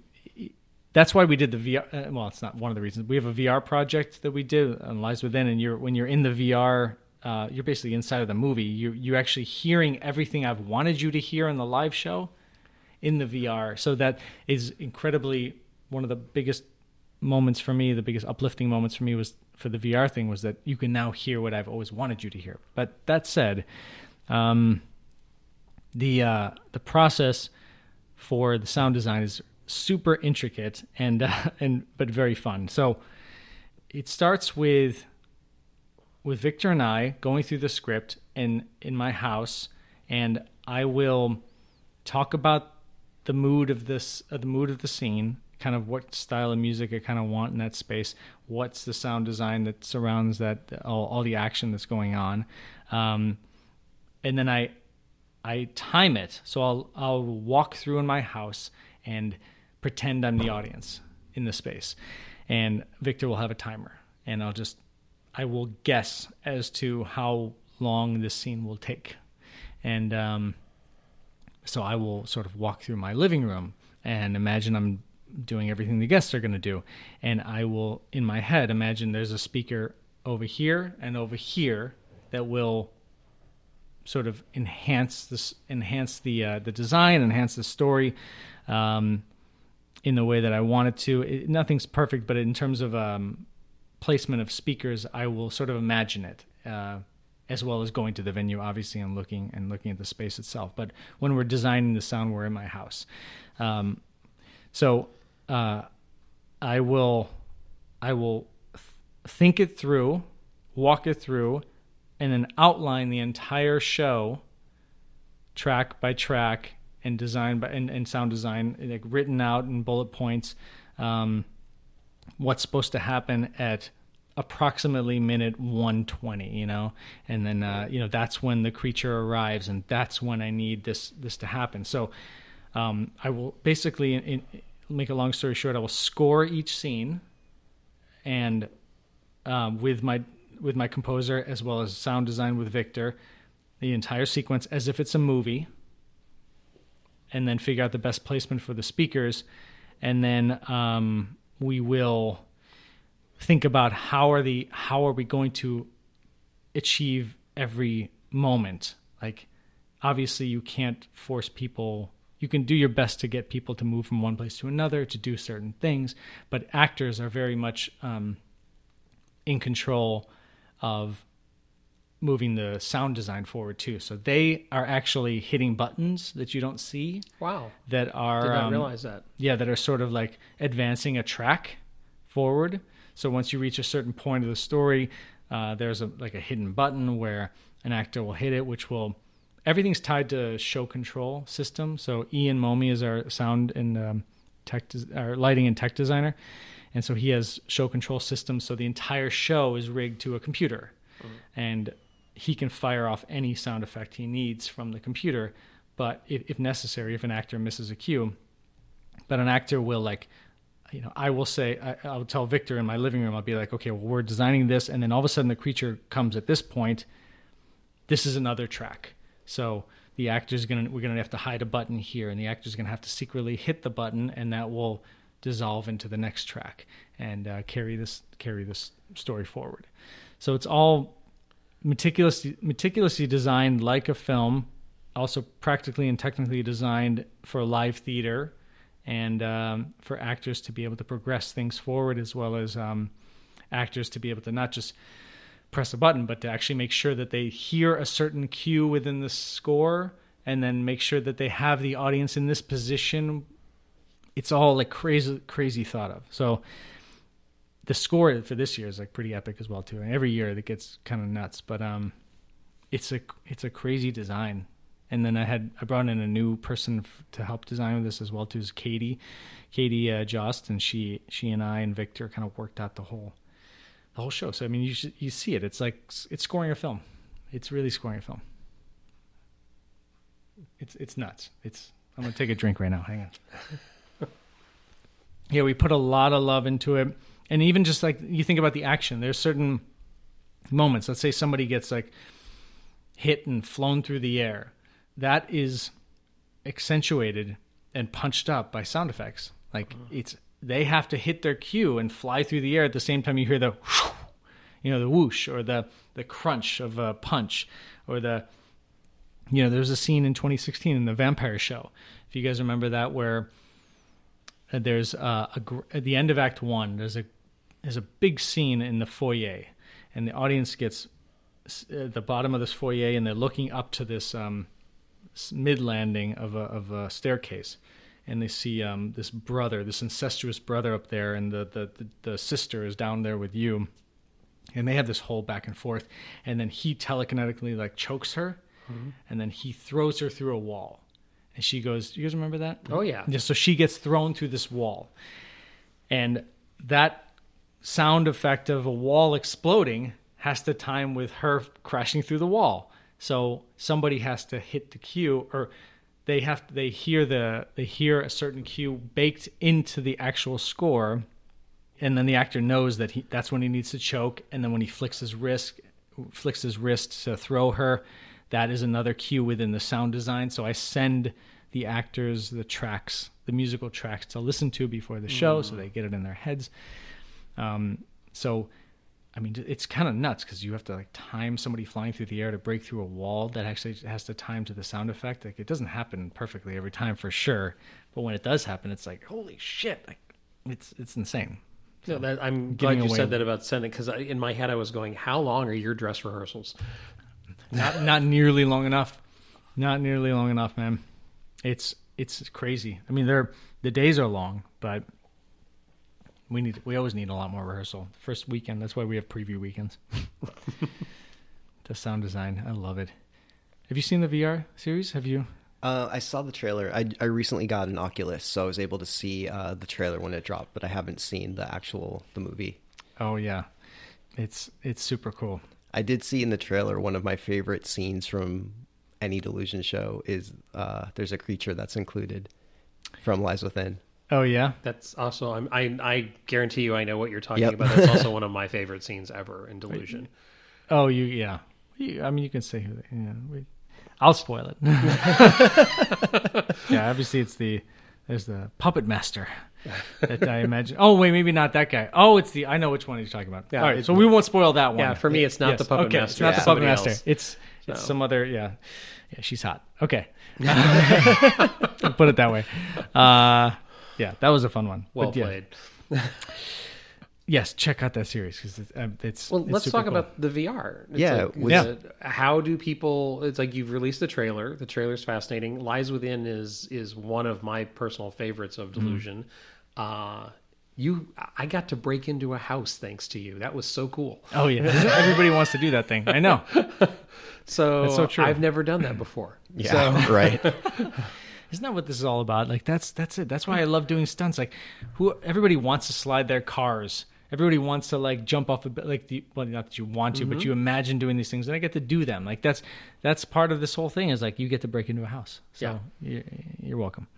Uh, So, where do the- people? Uh, please give us the information on the VR. Yeah, so the VR series is based off the 2014 play uh, of the same name, Lies Within, and uh, it is season one, so it is half of the story.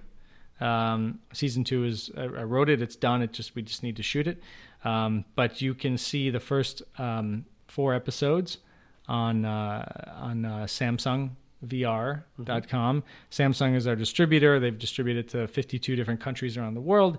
And then we have another distributor called Digital Domain, and Digital Domain is our Chinese distributor.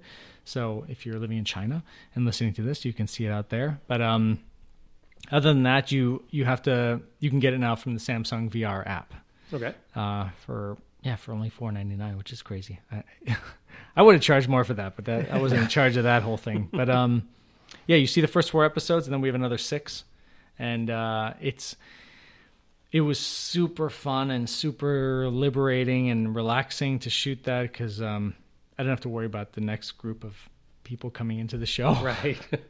and I got to you know we talked about sound design and music. I got to really like focus on the you know this is 360 ambisonic sound. Like we did, we put a lot of work into.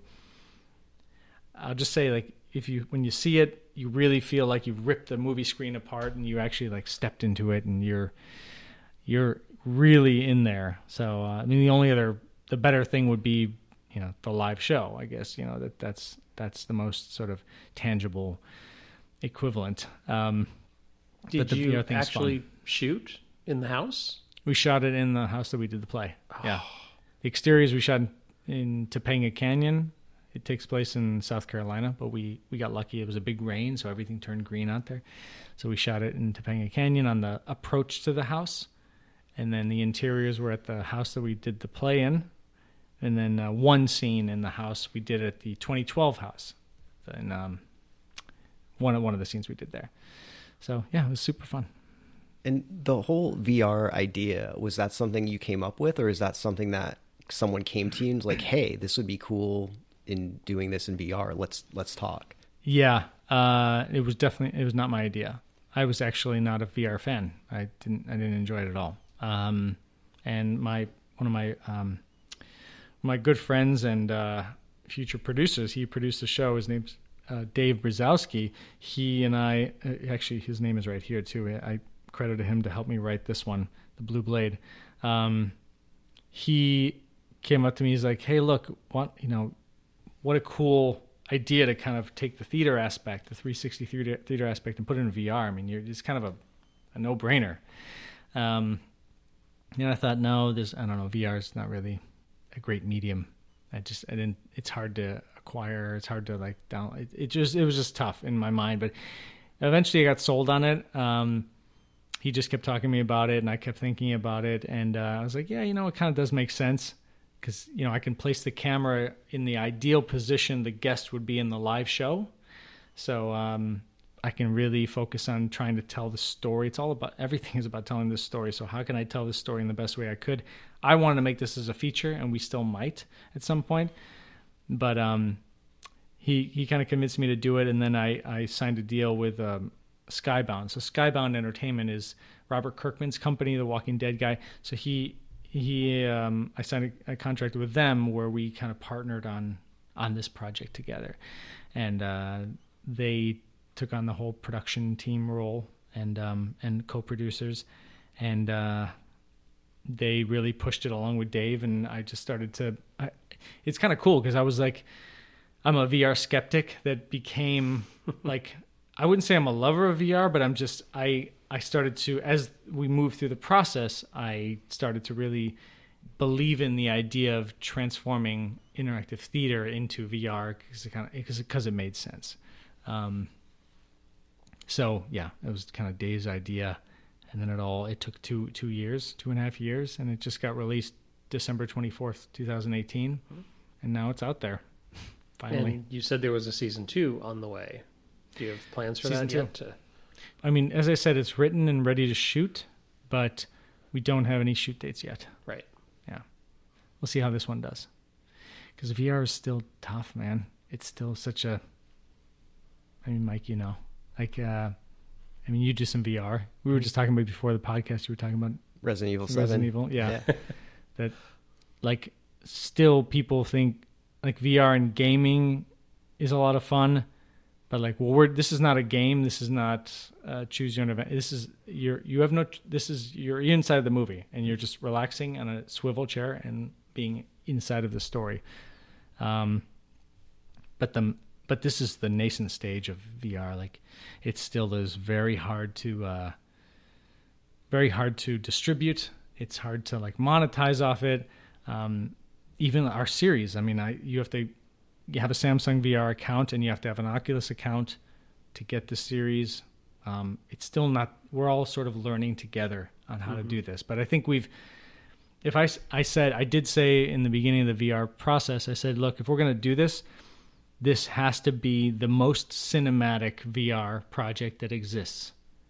Like if we're going to do something let's do it right let's do it big and uh, i have to say like honestly it is i've seen a ton of vr now. It is the most it is it is that. It's super cinematic. The sh- camera we shot in looks great. Everything everything looks really cool. It is the most cinematic you'll see.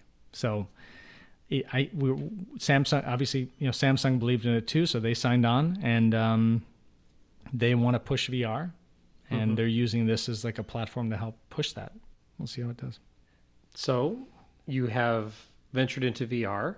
What other formats are you looking at for Delusion to expand into? Um, so now I'm starting to write the um, the podcast version of his Crimson Queen, the vampire show. I want to do that as a old school radio drama. Like um, Nice. I thought that would be a lot of fun. That outline's finished, and I need to kind of I need to start diving into that whole story. Mm. But Well- I, I love that story. What's Will that? all the voices be done by you? Oh my god, yeah. One of them will. I am going to choose one of them. I'm not sure which one yet. The leading lady. That would be delightful. that was horrible. Maybe I won't. I'm fired. I think I think that'd be super cool. I just mm-hmm. I love the idea of like I mean you guys you guys are in the podcast world like you guys would be totally into it, wouldn't you? Like a, Oh, yeah, like a absolutely. vampire, old school vampire tale. Like and this tale too, like the way I'm kind of writing it, it's super exciting. It's just such a cool like it's a cool story and it's becoming even like grander than the 2016 show and uh so well, i mean long story short is there's a, there's a whole strategy to expand the delusion stories and that's the focus um the focus is it's not some the theater thing is definitely a part of it but the the journey is going to be the v, VR aspect is the first one, then hopefully the podcast, uh, the radio drama, and then um, uh, comic book through Skybound and, and Image Comics and stuff like that.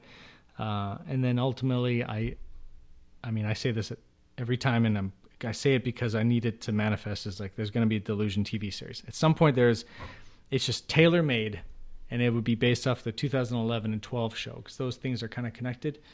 We're going to do a TV series at some point, and it's going to be fucking badass. Looking forward to all of it. Knock on wood. So, So what else? I don't know. Oh my god. Mm. well, but in a, A children's story for my Oh. daughter. Yeah. but kind of going along in that question, how do you keep, how do you keep upping the ante? You know, for example, you've you've done stunts. You had people fly through the air. Then you have you have creature effects. Now you're doing VR. Like, how do you keep going to that next level? Well, a lot of CBD oil.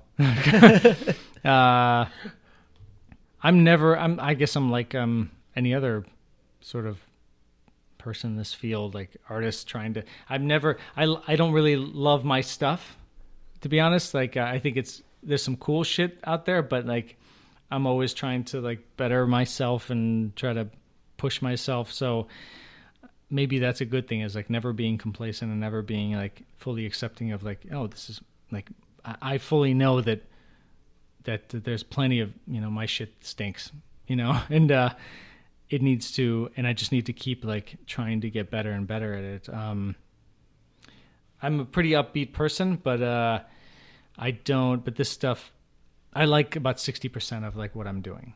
is about 60 or 70% and I think like that drives me to a constant critic. Like I'm my worst critic. Like I just I think and this is again, this is nothing new. Like we all we all have experienced this. Like we don't I mean, you guys have I assume you guys have created things you're like, oh, this kind of I'm not really happy with that. Yeah. So it's that it's the same thing kind of it's the same kind of thing like okay, well, I'm not happy with this and I need to uh I need to create something else because I have to fill that that other that 40% void that that this other thing sucked so i got to do something else. But then you do something else and then six, you like 60% of that. So it just keeps like this whole like vicious cycle of things. But i have some stories that i really want to create and i really want to put out there and the the the the, the feeling and the emotion the power behind those stories are so strong that i just i i i, I can't be stopped. Good. let's put Very that happy to hear you say that. Even if I'm completely broke and you know knocking on your door, being like, "Can I come in and play, you know, Resident Evil with you, Mike? Will you let me in?" That should be a podcast of its own. That Yeah. should be a video podcast, a vlog. What the kids say. There you go. Um, Oh, yeah. But I don't We'll want to talk part about out. that traumatic experience. I'd rather not. I see that on your. I don't know why I have this voice going. I have no idea where that came from. So ask Jon, who hurt you? Yeah.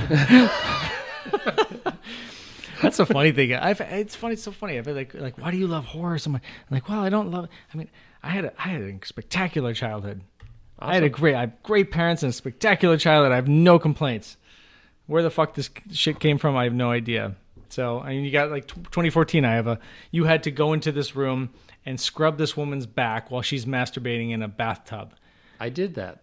Okay, I did too. there you go. Um, where'd that come from? I don't know. I just who knows where this shit comes from.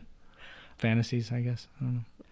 So, speaking of your fantasies and the stories that you have to tell, with the Blue Blade extending till June, will we see something new in, in October? Uh, it's a great question. Um, If you can answer it. can't answer it because not just because like there's some secret behind it, but um, we're literally so focused on this that it's uh, hard to think about October. I know it's like it's going to come up fast again.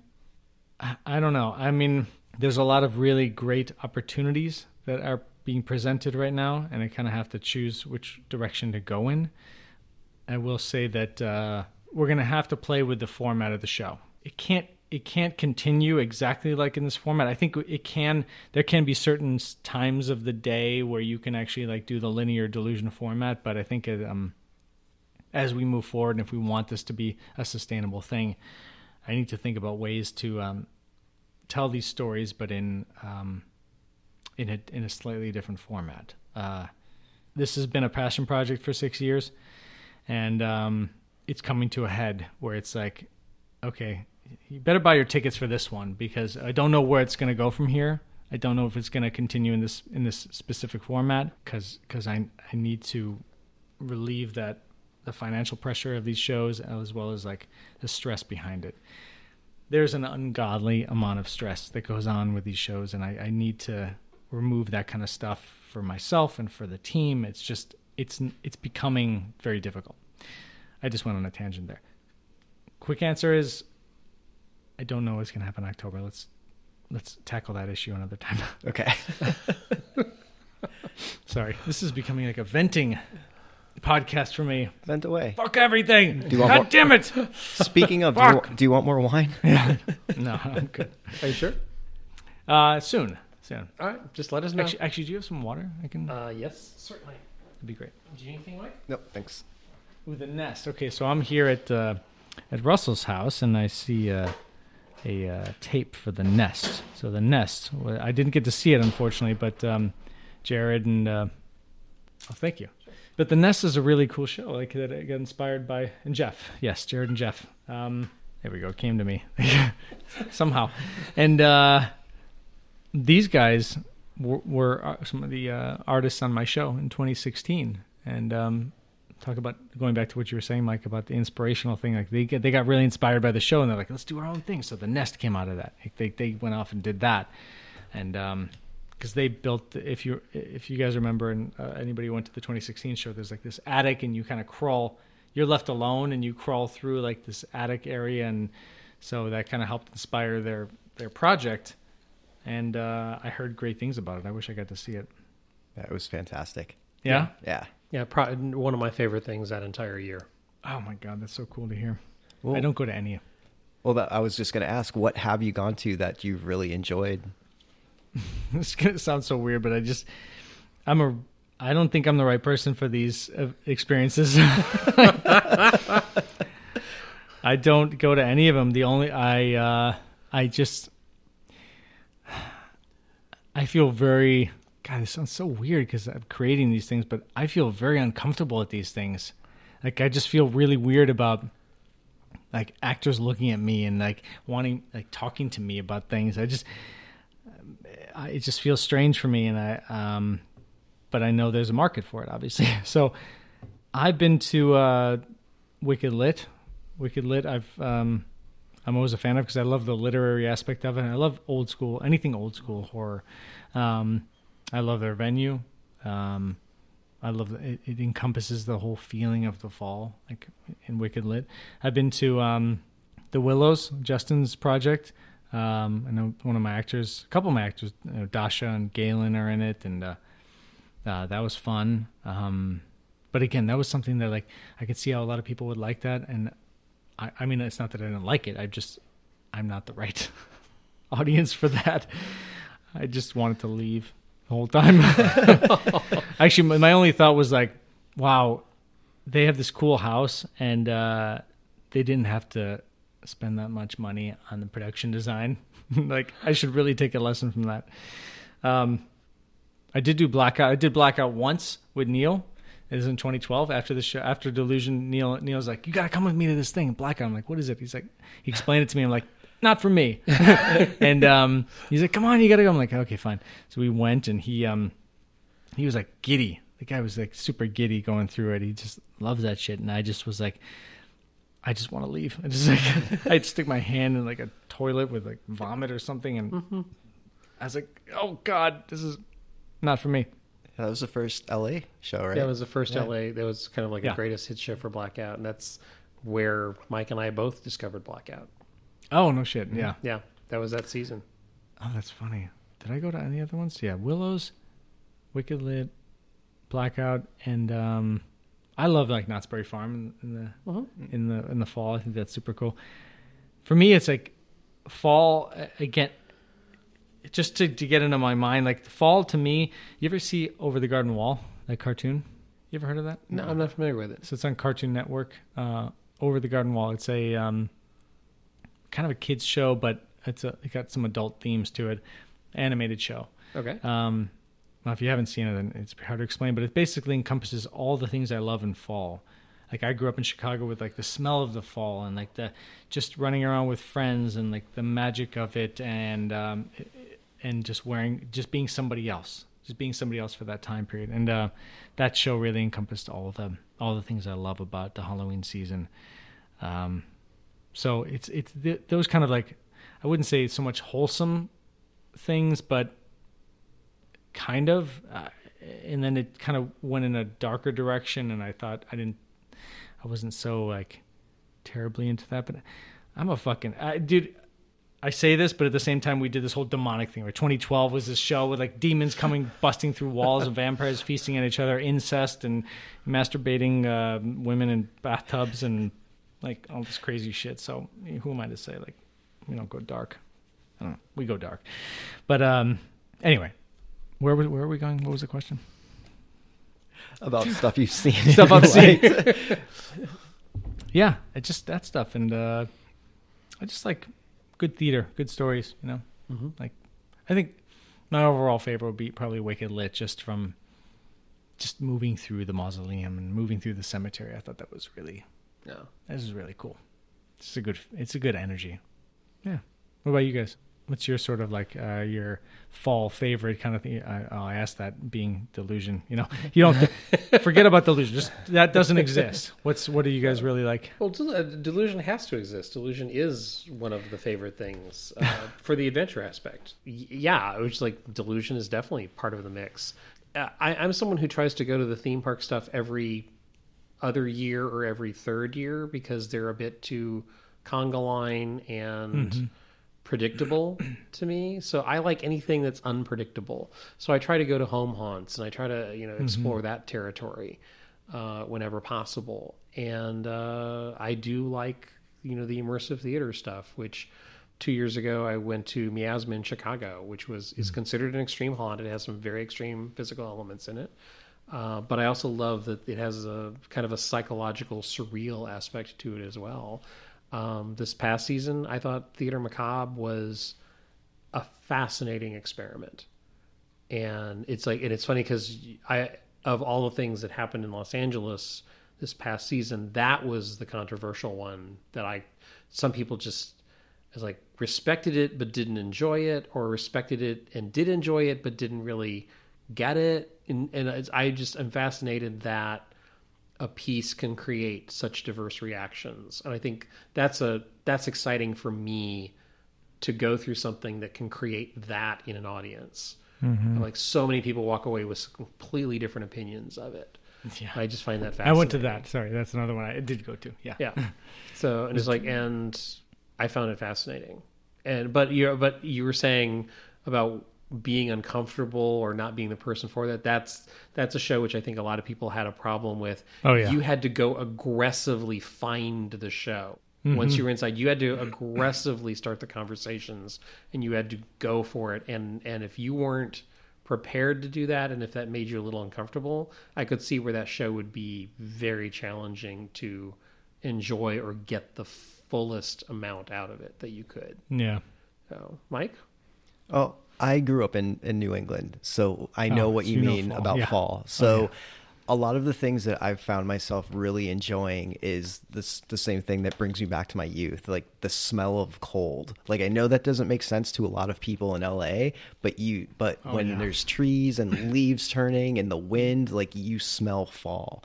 Yeah. And things like just traditional type haunted houses. Like uh, this past year, it wasn't open, but Mabel's Six Feet Under. It's a, just a good traditional haunted house, and Yeah. um, the trilogy of terror by Freakling Brothers in Vegas. Um, as far as haunted houses go, and then I heard that was awesome. yeah, They and are then, awesome.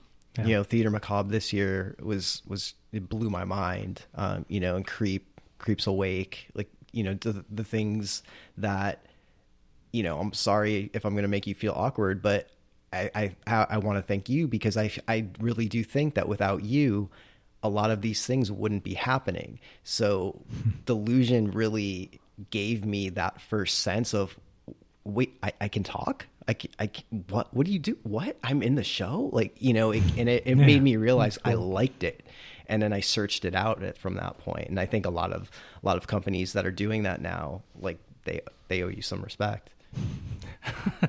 Should take royalties from every one of them. Should work out a deal. Mike, you could be the manager. Sure, You could like give me a cut of everybody's show. I do work in licensing. Hey, He does. well, here we go. Keep an eye out for Mike. He's going to be uh, negotiating with each and every one of you coming soon. That's so funny. Yeah, that that is the smell. Yeah, man. I mean, I've been out in LA since '98, and like, it's never gotten any easier. Like, I love fall is the best season. Just to smell the like you're saying, everything you're saying is like it's spot on. Um, I have my family has a cabin in Vermont, and we I go to Vermont like every fall. Like this, imagine the smell of the, in the leaves. The, the leaves are like bright red, and the smell of fall. Like that's real true. That'd be if I have a dream of doing a show, it would be in a place like Vermont, and create a delusion out there with that's during the fall season with like using the actual elements of of you know natural fall season. Uh, I oh have it. God, if you're cool. if you're ever able to get to Massachusetts in October, I think they do this every year. This past year, I was in October. I went to Old Sturbridge Village, and what that is, it's it's a 1800s um, or 1700s reenactment village. Mm-hmm. Um, so that's where kids go on field trips. And like when I was Is a kid, Plymouth I would go there. Plantation? What is it? No, uh, Old Sturbridge Village. It's uh, Oh, sorry. in between like Springfield and Worcester. They do sheep shearing and they do blacksmithing. It's like Yeah. very teachable. But during Halloween, they do a production of Sleepy Hollow Oh, out there, that's and all- that's so everything that you just mentioned That's so cool. Oh. was that show. And I came back and I told Russell, like, you need to travel and do this. It's amazing. And Yeah, you just yeah, you don't have to do you don't have to do much there. You just use the elements. Mm-hmm. That's so cool. Well, this he showed Yeah. he showed a picture that like I was sold anyway with just his description, but the picture you showed me of the walkway With lit flame. by Yeah. flaming torches, Oh. like you can't create that. That's you're out in nature with flaming torches, light, torches lighting your way. I was like, uh. I, I would, and and everything you're saying about the smell and the the cold and the and all of that, and like, this, I'm sold. I want oh to do it. yeah, it's there's something so special about that. I love that. Yeah, we had. You- well, I mentioned to you, Mike, about the Plymouth Plantation, which you know about, I assume. Mhm. So they they reached out. It was like three years ago, and they wanted to do some kind of delusion event there. It just never happened. But like, um, I thought yeah, that'd be cool to do something out there in uh, Massachusetts. So I'm gonna take a look at the uh, the picture right now, the movie that Mike's showing me, Sleepy Hollow. but all of those are like tiki torches because there's no electricity in the 1800s. Yeah, see, they're out in the pitch black dark with torches and cool little Sleepy Hollow sign. That's cool. And there was an actual horse. Did you get on a carriage ride or something? No, Yeah, you can't you can't make that stuff. Like, and sm- eh, that's funny because I like we talk about the f- the fall smell. Like that's something I, you know, I. It's so intoxicating. It's hard to explain to anybody who doesn't really. Eh, when I go to Vermont or I go to Chicago and I f- smell fall, I li- my spirit like rises in a grand way. It's hard to explain, but um, that's where I- I- we, we we play around with smells sometimes in my show, but very rarely. But in 2013, it's funny because Vic, Victor, my assistant director, he um, he's very big on smells. He's like, really get people like you know, you use that sense because I don't use it enough.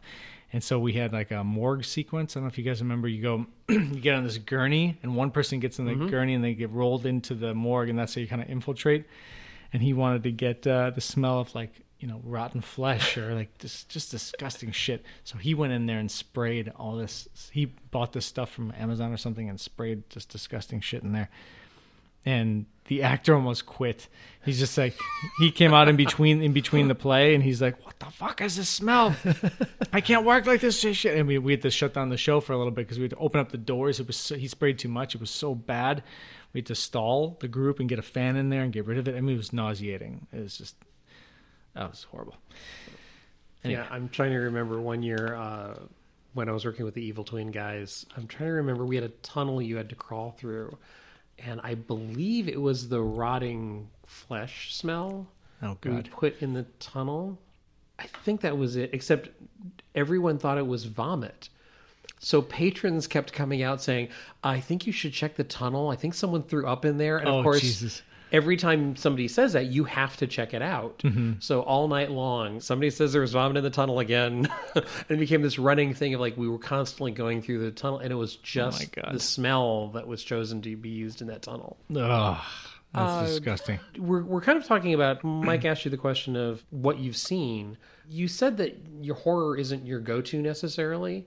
So as a kid, what interested you and inspired you? Um, my biggest inspirations were uh, games, role playing games. Like I Oh, was really? a Dungeons and Dragons kid. You know, that was me. I would play D and D all the time, and um, quick, very funny, interesting stories. Like I would play D and D with a group of friends, and um, one of them was uh, the dungeon master for the group, and he uh, grew up to create Game of Thrones. and he, he's he, it was like a perfect kind of uh, a transition for this guy, Dan Weiss, DB Weiss. He's like, Wow, he's, yeah. he's uh, he's Wrote many of the episodes, right? for sure, yeah. So he that was pretty cool. Like uh total name drop there. But it was an interesting story because it kind of like we all were into that same kind of thing. So I was a yeah, D&D kid and then um yeah, I grew up during the whole like role playing. I'm I'm 44. I'm I was this is during Apple IIe, Apple II GS, and all this kind of computer games when they like King's Quest came out and um,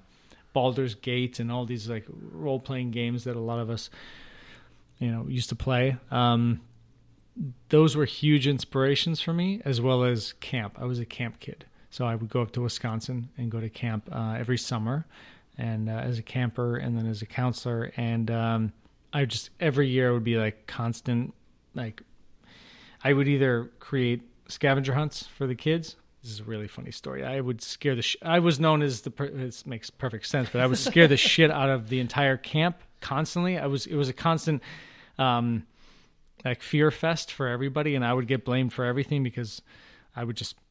I I bring up masks and I would scare people like eh, eh, you know up in the woods like you know like Jason. That was that was me basically, and um, I go off on these big tangents and stories. Sorry, but this is an interesting story, so I'll just make it quick. Like I was, I scared the hell out of this one girl's cabin, and they, I had, I put on this really creepy mask. Actually, it was the Michael Myers mask. That's what it was. And I was standing in the the, the window, and I just these girls were screaming their fucking heads off, and um, I ran away, and I was a I was a counselor at that time. And then I took the mask off. I went back into my room. Nobody saw me. And then the camp director came out and gathered most of the crew, most of the uh, counselors, and said, "We have somebody who's scaring all the kids here. We need to search for this person." And uh, Jon, I want you to lead the the team. and uh, I was like, "All right, I'll find him. I swear, I'll find him. We'll do it." So, so for the next like two hours, I, I was the coordinator and leader of all the camp counselors looking for myself and uh, i would like just fuck with everybody. I'd be like okay you guys go over there. I think i heard something in the woods. You guys go off and um, explore over there. And then i'd i'd go off and i'd lead another group into the woods and um, or near a cabin. I'd pretend to hear something over here. And it was just it was two hours of like crazy fun of manipulating people. But so it was the camp life sort of the freedom and exploration and fun of um, of adventurous fun in the woods and as well as like the fantasy adventure games that I would play. Like those things were big escapes for me. Fantasy uh, novels are is my that's my favorite genre. I would read, you know, all the Mar- Margaret Weis, Tracy Hickman novels, David Eddings novels. Um, I read a lot of Stephen King novels. Um, not that that's fantasy, but it, it's I would consider that still in a similar vein. He Uh, gets Anne very Rice. psychological and mental. Yeah, A lot of his characters have interior monologues. It's, I think, one of the reasons people have so much problem translating his stuff to film. absolutely. Yeah, it's rare that you get like a good quality adaptation. Uh, Misery was one of my favorites actually. That's a spec- spectacular one. But anyway, um, yeah, I mean, it's really, I you know, we can look back on our childhood and, and pinpoint certain things that brought you to where you are today, and it's definitely role playing games. Um, that's that was it, man. That was it. And I continue to play them now. You know, not as much as I want. I'm still working on Skyrim. When did that come out? That was like five years ago, t- 10 years uh-huh. ago. That's in VR too now. It, really? Yeah. All right. I get it. I really need to. I'm I'm playing it actually with this story, the Blue Blade. I you know I hit a wall. With, I hit a writer's block for a while, and I went to GameStop, the the gaming store, and I was like, dude, I'm having trouble with this story. I just I need to get out of my head. Like, do you have any like? I'm a writer. I just need. Do you have anything that like I don't know might help me get through this writer's block? And he mentioned this game called Alan Wake. You ever heard about it? No. Alan Wake is about a about a writer that suffers from writer's block, and he go, he goes off to this island with his wife, and um, he he gets sort of terrorized by his stories. Like his stories are coming to life in this island, and he um, he has to sort of conquer his own demons uh, in a way. and uh, it's super terrifying. So I bought that game. I started playing that game, and that helped me get out of writer's block, you know, to continue the the Blue Blade. Um, but yeah, gaming is gaming is of utmost importance, and I need to do more of it. So even seeing you, Mike, like playing a game, like I was like, dude, I got to play more of this shit. What system do you play on? I just have an Xbox. I just have an Xbox. I still have an Xbox 360. I'm still playing like, as I said, Skyrim, and I have uh, Alan Wake, and I don't have. I'm. I don't play nearly as much as I should. So I just. I need to make more time for that. Well, you're more than welcome anytime. Oh, we can, we thank can, we can have gaming nights. Show you you all go. the new stuff. oh man, I'm Mike, Mike you. has gotten me into. I've I've never been a gamer. I've my entire life I have never been a gamer. Hmm. And what was it? A year and some change. Two years. Has it been two years? Well, I got well. PSVR came out two years ago in 2016, like right before the holidays, and I think that's when I forced you to play some games, and you're like, "Yep, I'm gonna get one." Oh, he he he was very sneaky. Uh, he showed me a couple of VR things. He showed me like do this, and they were a simple puzzle. There's an escape room type game. There's a, and then he puts the VR thing on my head and unleashes me in the world of Batman, and I was like, I must own this. and so he was very sneaky about getting me into gaming. He was like, oh, just try this, try this, and then he blows my mind with what was it, Arkham? Mm-hmm. Oh yeah. my god, that's in VR. and, and, Goodness, and- Jesus. and and also but and the reason i i wanted to share that is the thing that blew me away and the thing that being that i've never played games in my life the thing that blew me away was there were jump scares. There was a plot twist that i literally screamed in mike's living room. I actually screamed out loud when it happened. And it's in story driven like absolutely story driven Oh, and i was like wait this is what gaming can be? Because i didn't get it. The fact that you, you're talking about role playing games like absolutely they're they're just fuel and for inspiration. Oh, and Oh, i'm sure. now just now discovering it and you know i i because i'm not a gamer i, I don't find it intuitive I still feel very awkward holding a controller in my hands Mm-hmm. because I, I didn't grow up with one. But I mean, Mike has introduced me to some wonderful stuff, you know, and it's like, hey, it's one of the reasons I like having him as a friend. Hey, So, keep- so you're using me, is what you just no. admitted. you guys use each other. Come on, He- Mi- Mike is like, like, like, come over to this dark corner and let me show you what lies here. there you go. That's Mike. I'm like the video game drug dealer. yeah. A little bit. You kind of look like it. You got the hoodie. Well, I got a hoodie too, but you know, all in black. You But- guys should see him here. But going, but to your point, Russell, I mean, we like, granted, when you play, when you're online gaming, you're not hanging out, but you know, when you're playing a multiplayer game and you're on chat, we hang out almost every night now. Yeah. You know, whereas I would purposely miss your calls on purpose if you were calling me but now like we're talking in the game and every night and you know with other other fans of haunts and things and our conversations when they're not the killer's over here. It's hey what are you doing this weekend? What show are you oh you saw that show? Oh cool. I'll go check it out. Yeah. Yeah, there's there's that world is uh it's it's huge and it's severely underestimated. Like you were saying, Russell, it's it's super inspiring. I, think underestimated it. Yeah. I did.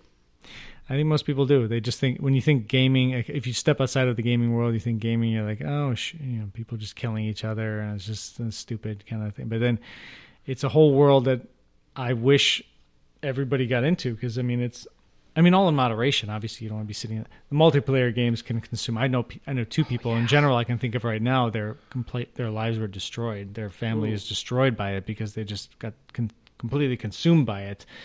Um, that aside, it's super inspirational, and it's I and I don't even think it's just inspirational. I actually think gaming is vital to our evolution. I think I think we learn everything. We learn better through gaming.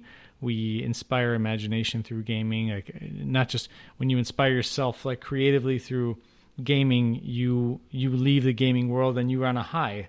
You're on a high afterwards, and you can maybe you go and you write a little story. It could be something minor. You just write you write down something that you worked on, or you it inspires you to continue a project further than you uh, have taken it before. So, gaming is um I, I said this once in some other interview. We were talking about it, it's like if I don't play the the less I play games, the the more I suffer from this boring adulthood. You know, just kind of like uh-huh. it's it's it's dull. You know, so I think th- there's a power in gaming that's grander than most people can even fathom. Uh, I'm I'm just I think I'm just beginning to appreciate it. Yeah, and and there's a game for you. I mean, I don't know what kind of games you like. I mean, do you like what? What have you, you played the Arkham game? But what other have you played other games? The VR game Farpoint I actually really enjoyed, which is one person roaming through a landscape, discovering the story as you do, and then things try to kill you. Uh, as with, that happens, But with Farpoint, you have a gun controller that they made for it, and when you're in VR, you look down because you're holding a gun, at, like a gun controller in real life. You look down, you're holding a gun, and you just move it. Yeah. and it's awesome.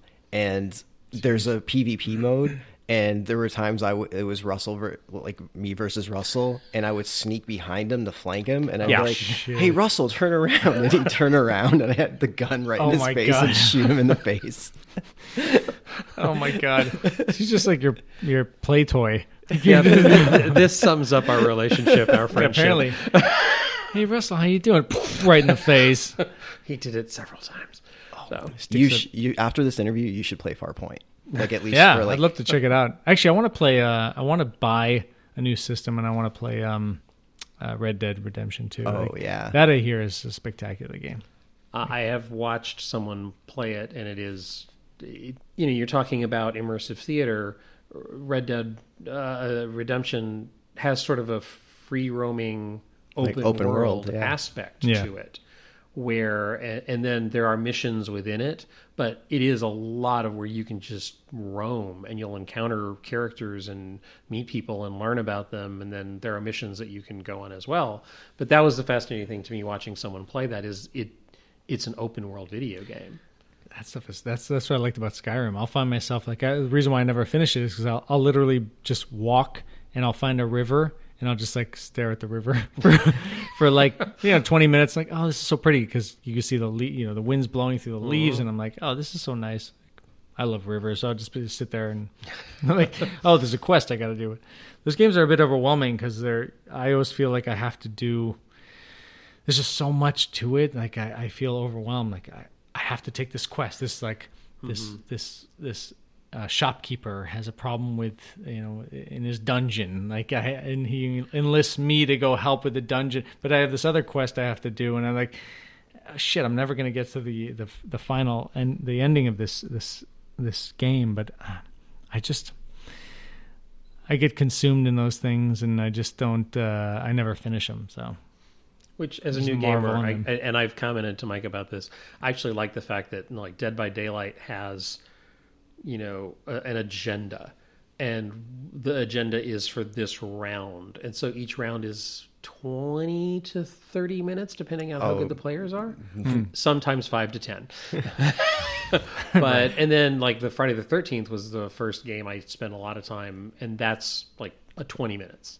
Yeah, like each round is 20 minutes. So it's very easy to check in have a little fun and then check out uh, i'm just now starting to realize the idea of the role-playing stuff i'm just now beginning to see the potential of that you know and the arkham thing in particular was like i said was just mind-blowing to me of how emotionally invested i got in the last act of the story Mm. Yes, right. And th- those those story games. Uh, uh, have you have you ever heard of Grim Fandango? Mm-hmm. Have you played that? I haven't played it.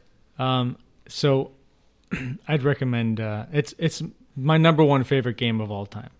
Really? Yeah, and I, and I say that just because of the story. If you you played the game, so I don't know if it's exactly your thing, but like it it did. It was a Lucas Lucasfilm or Lucas Arts. Sorry, Lucas Arts was uh very they they going back to that question you were asking about like um the inspiration. Lucas Arts did a lot of story games. They had um oh, what the fuck's the name of it? Uh, the Dig. And then they had the Indiana Jones series, The Fate of Atlantis, and a few other in- Indiana Jones stuff. And then they had um, Grim Fandango. So Grim Fandango is a classic adventure game where you play the character of like Manny Calavera, where you're like a, a travel agent to the dead. Um, wait somebody has recommended this to me before really? Yeah. Okay, Yeah. okay. But so I, I'm sorry I interrupted you. No, no, no. No, go Uh, ahead. You well, I want you to. I mean, I bring it up because I want you to experience it. Like, um, it's just it is the consummate story game. Like, it is an incredible story, and it's a it's beautifully rendered, and it's all like um, Day of the Dead artwork. That's the sort of um, Right. artwork of it, and that was a huge inspiration for a story story games. But um, that's that's a super fun one because you don't you you pretty much stay in the linear path. You're not breaking up into open world kind of stuff.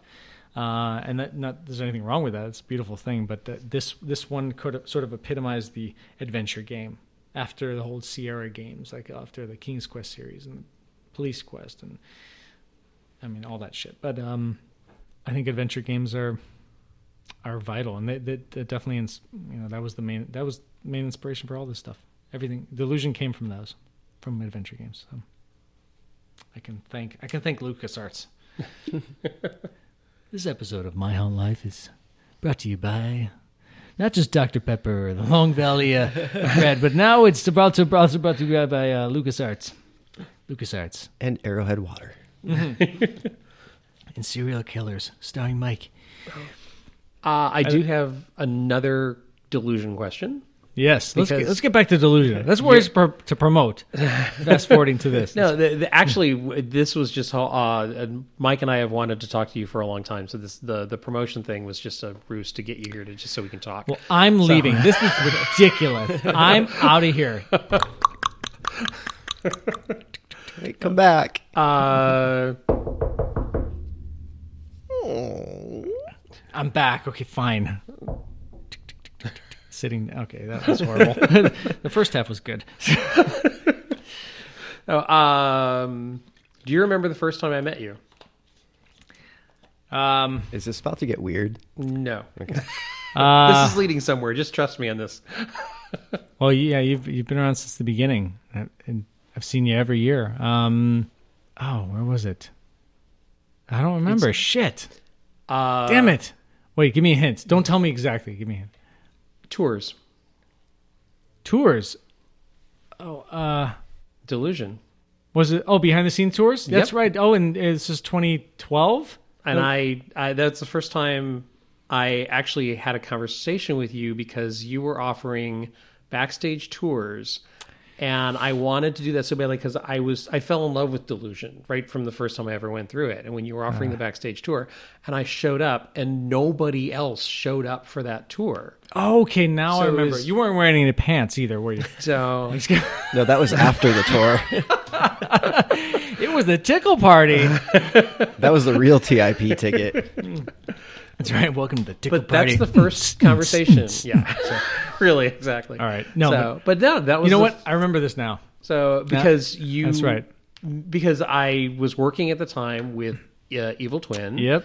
Yes. and you right. you started talking to me of like this is a show and we have actors and we like you were you were kind of talking to me like that and I just said hold on a second like I, I've I've actually done some hunting and, and you just looked at me and went like seriously and I said yeah seriously and he was like oh in that case dude all right come in I'm gonna point and you just walk where I point. point and we had such a good time because Oh, man. you that was one of the inspirational things about delusion was going behind the scenes with you that night you were so excited that i was excited i think to see what you were doing so you you're like just you would you would leave me somewhere and you'd put me like behind a wall or in a corner and you said just stay right here and literally the audience was two feet away from me and never saw me and you kept doing It's that so much fun.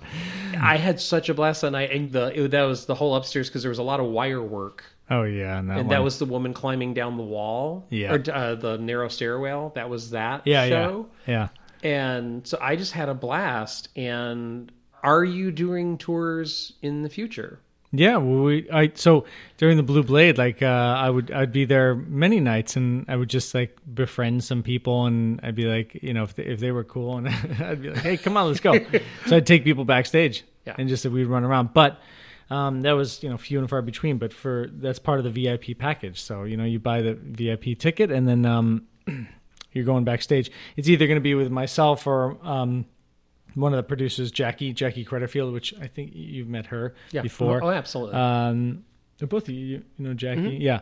So uh, she she'll be running some of those. Um, either her, myself, or maybe one of the other uh, the other uh, leads of the of the production.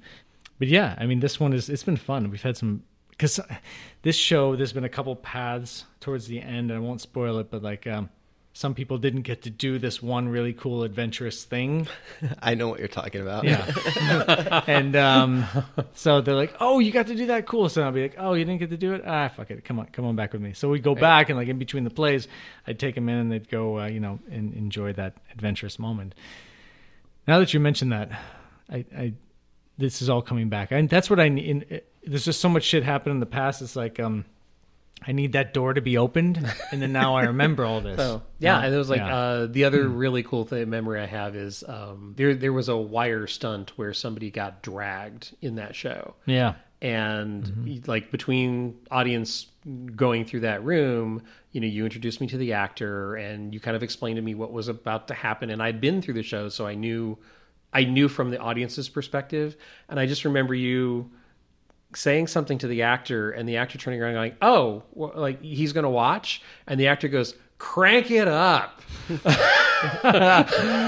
Oh my And god! I just that remember Jack. this- That was Oh, Jack- I just remember this actor literally like flying two feet in front of me, just like through the darkness. Oh, Like- like, a dragon on the floor, and you, Yeah, were- was- you were yeah. sitting on uh, one of the one of the rigs, like he just went right Yep. by your feet. Yeah, Yep.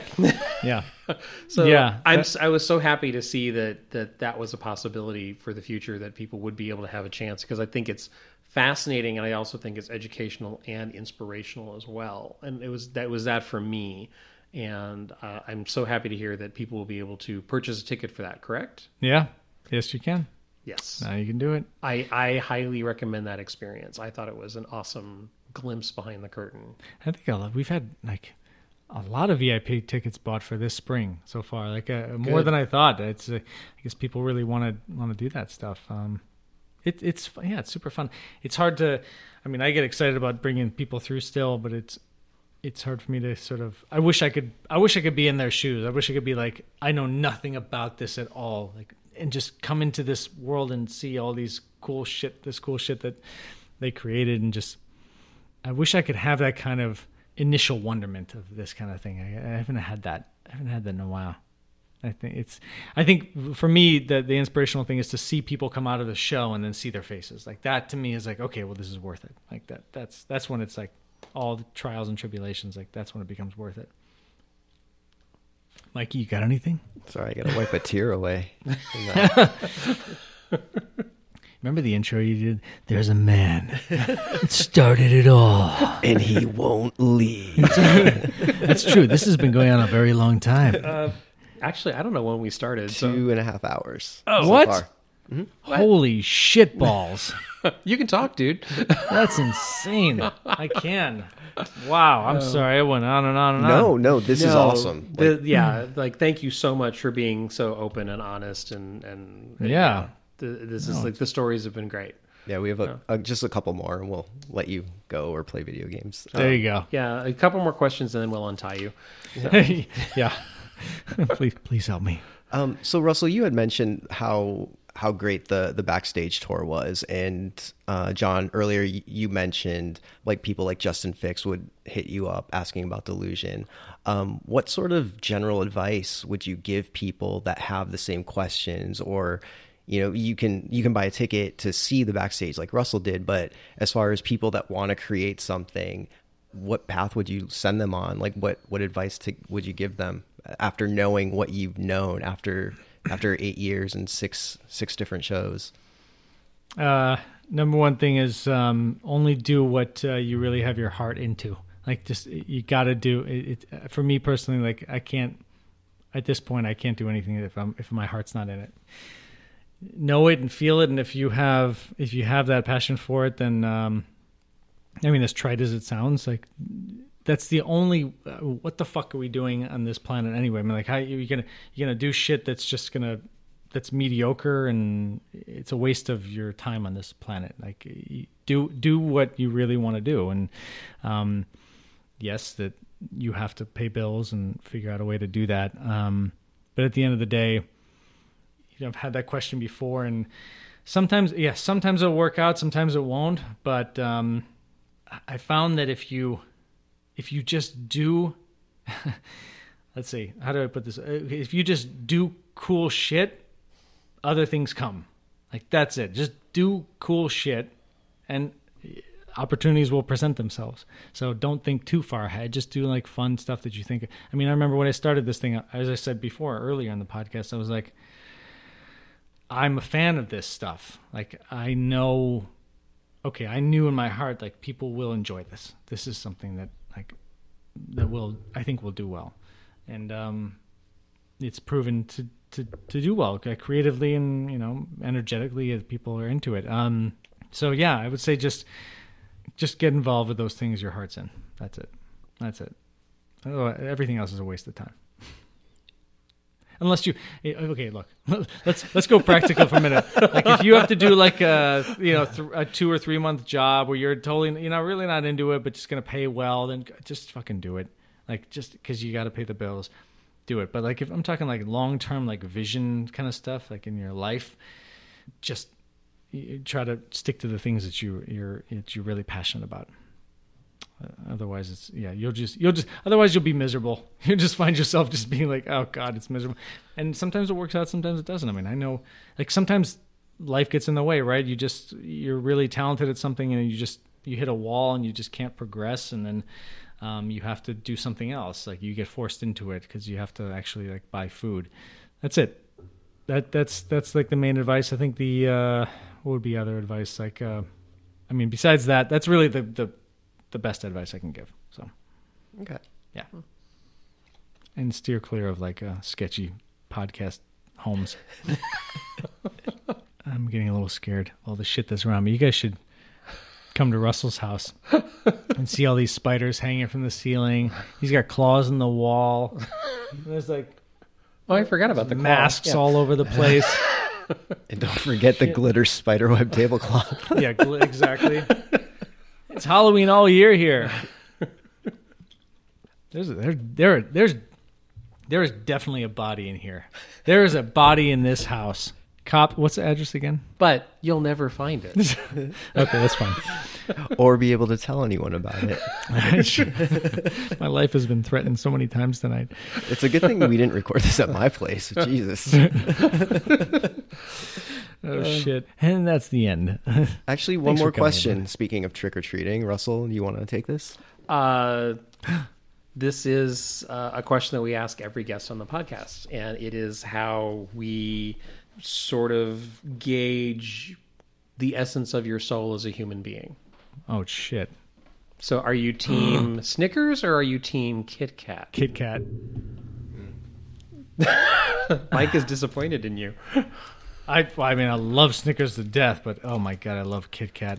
And there, there are a few of the the only This is so seasonal red velvet, which I personally am not a huge fan of. But yeah, but Red Velvet, the K-pop group, is awesome, and they're playing in Pasadena in February. Oh. That's the name. of Do you have your tickets band? yet? No, it's sold out instantly. I'm gonna look on StubHub the day Oh, of. Okay. This Uh, is so sweet. Now it's brought to you by Kit Kat. Listen to the crunch. You hear that? Yeah, um, um, um. So, uh, do you Can need I more? both? Do you, yeah, yes, feel free. of course. This is great. That's very sweet. So, yeah, I'm more team Kit Kat, and Mike is more team Snickers. So, uh, do you need I'm anything sorry, else to drink, sir? By the way, since we have a, No, a brief water's moment. Okay, perfect. great. But he is eating a Snickers right Yeah. now. So I- just saying. I do love Snickers.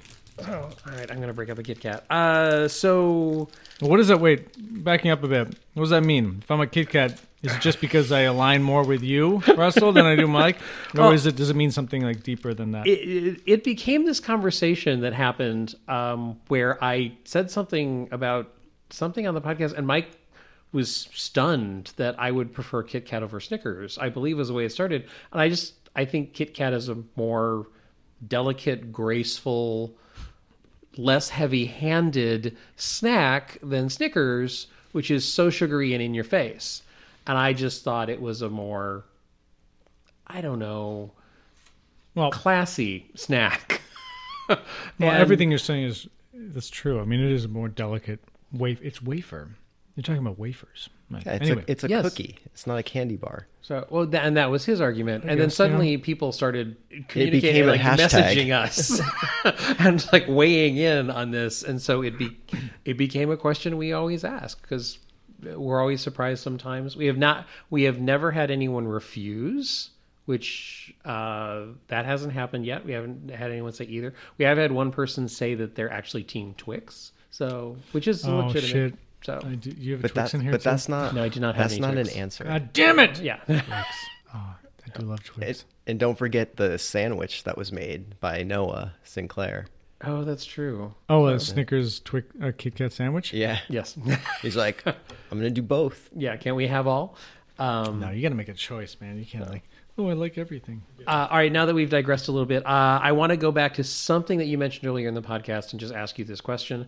As a stunt person, you've been a stunt coordinator, stunt performer. Do you have a favorite Jackie Chan sequence? Oh, yeah. Um, well, there's Armor of God 2 and, uh, and Drunken Master too. But uh, I think the greatest, well, no, uh, there's there's two. I'd say Drunken Master 2, the final fight sequence in Drunken Master 2. People need to, every, everybody needs to see that. It's a work of art. Um, it took five months to shoot.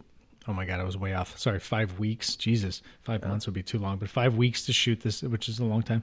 Um, so Drunken Master Two, badass, and then uh, First Strike uh, was a movie, Jackie Chan movie, where he did a whole fight sequence with a ladder.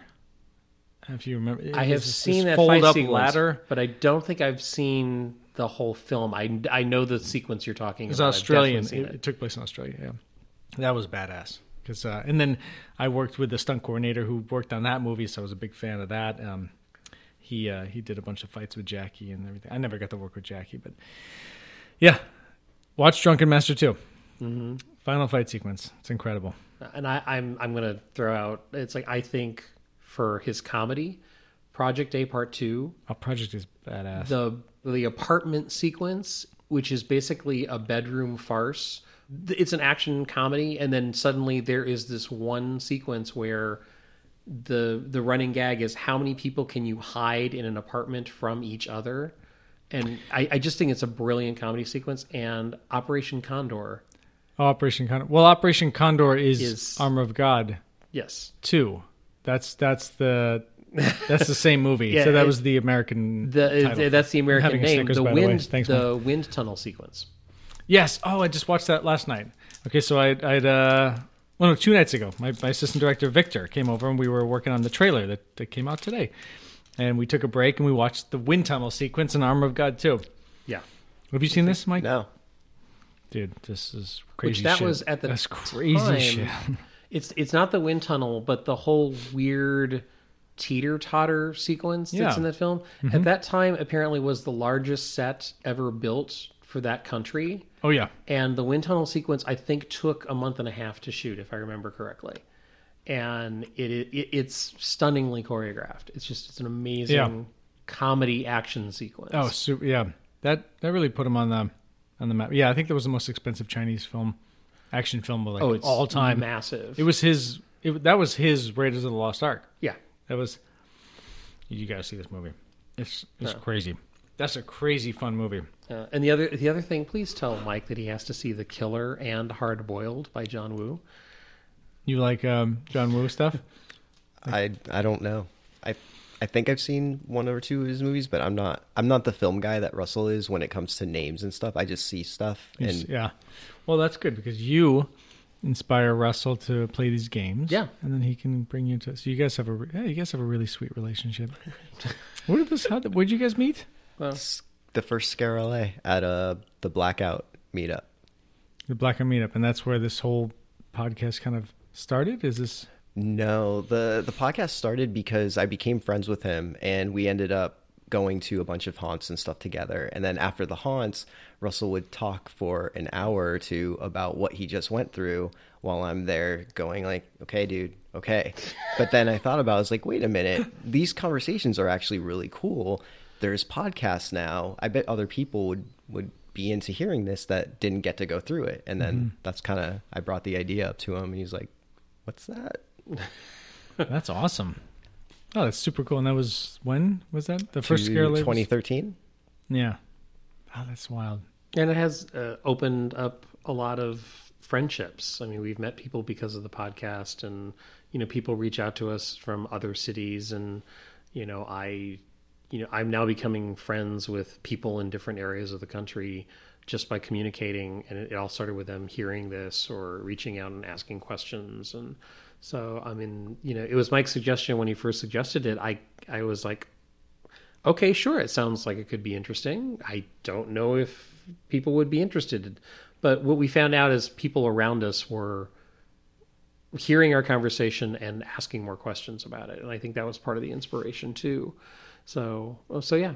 yeah you guys got a good thing going. That's cool. Thank you. Yeah. And, and it awesome. also has, to be totally honest, led to the opportunity to meet and talk to people like you more than we would at That's fun. at delusion some night for five minutes after we run through the show. Yeah, I can't talk to anybody when I'm at the show. I apologize if ever I, when I'm at the show and I see, I'm like, oh hey, how you doing? And I just, I'm, So- yeah, but it's good. It's good to hang and, and chat about this stuff because yeah, this whole podcast world is fun.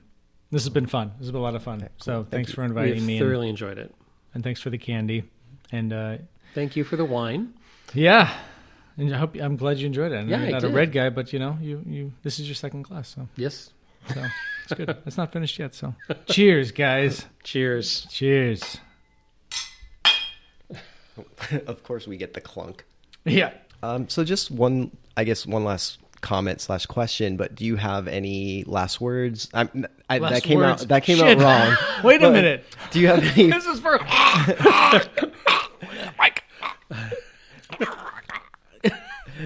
do you have any final thoughts or shout outs or anything? Any information you want out? we didn't serial killer. Not Um, wannabe. Oh shit. oh my god, that was funny. Hey, okay. Well, number one is if you listen to this entire episode of My Haunt Life, and you're a fucking champ, you're a champion. Thank you for enduring our our banter and for my diatribes that would just go on and on. Um, and then I would I would just end with um, if you're I mean if you've if you've been to Delusion or you've never been, um, I assume a lot of people who have listened to this probably have been to the show already.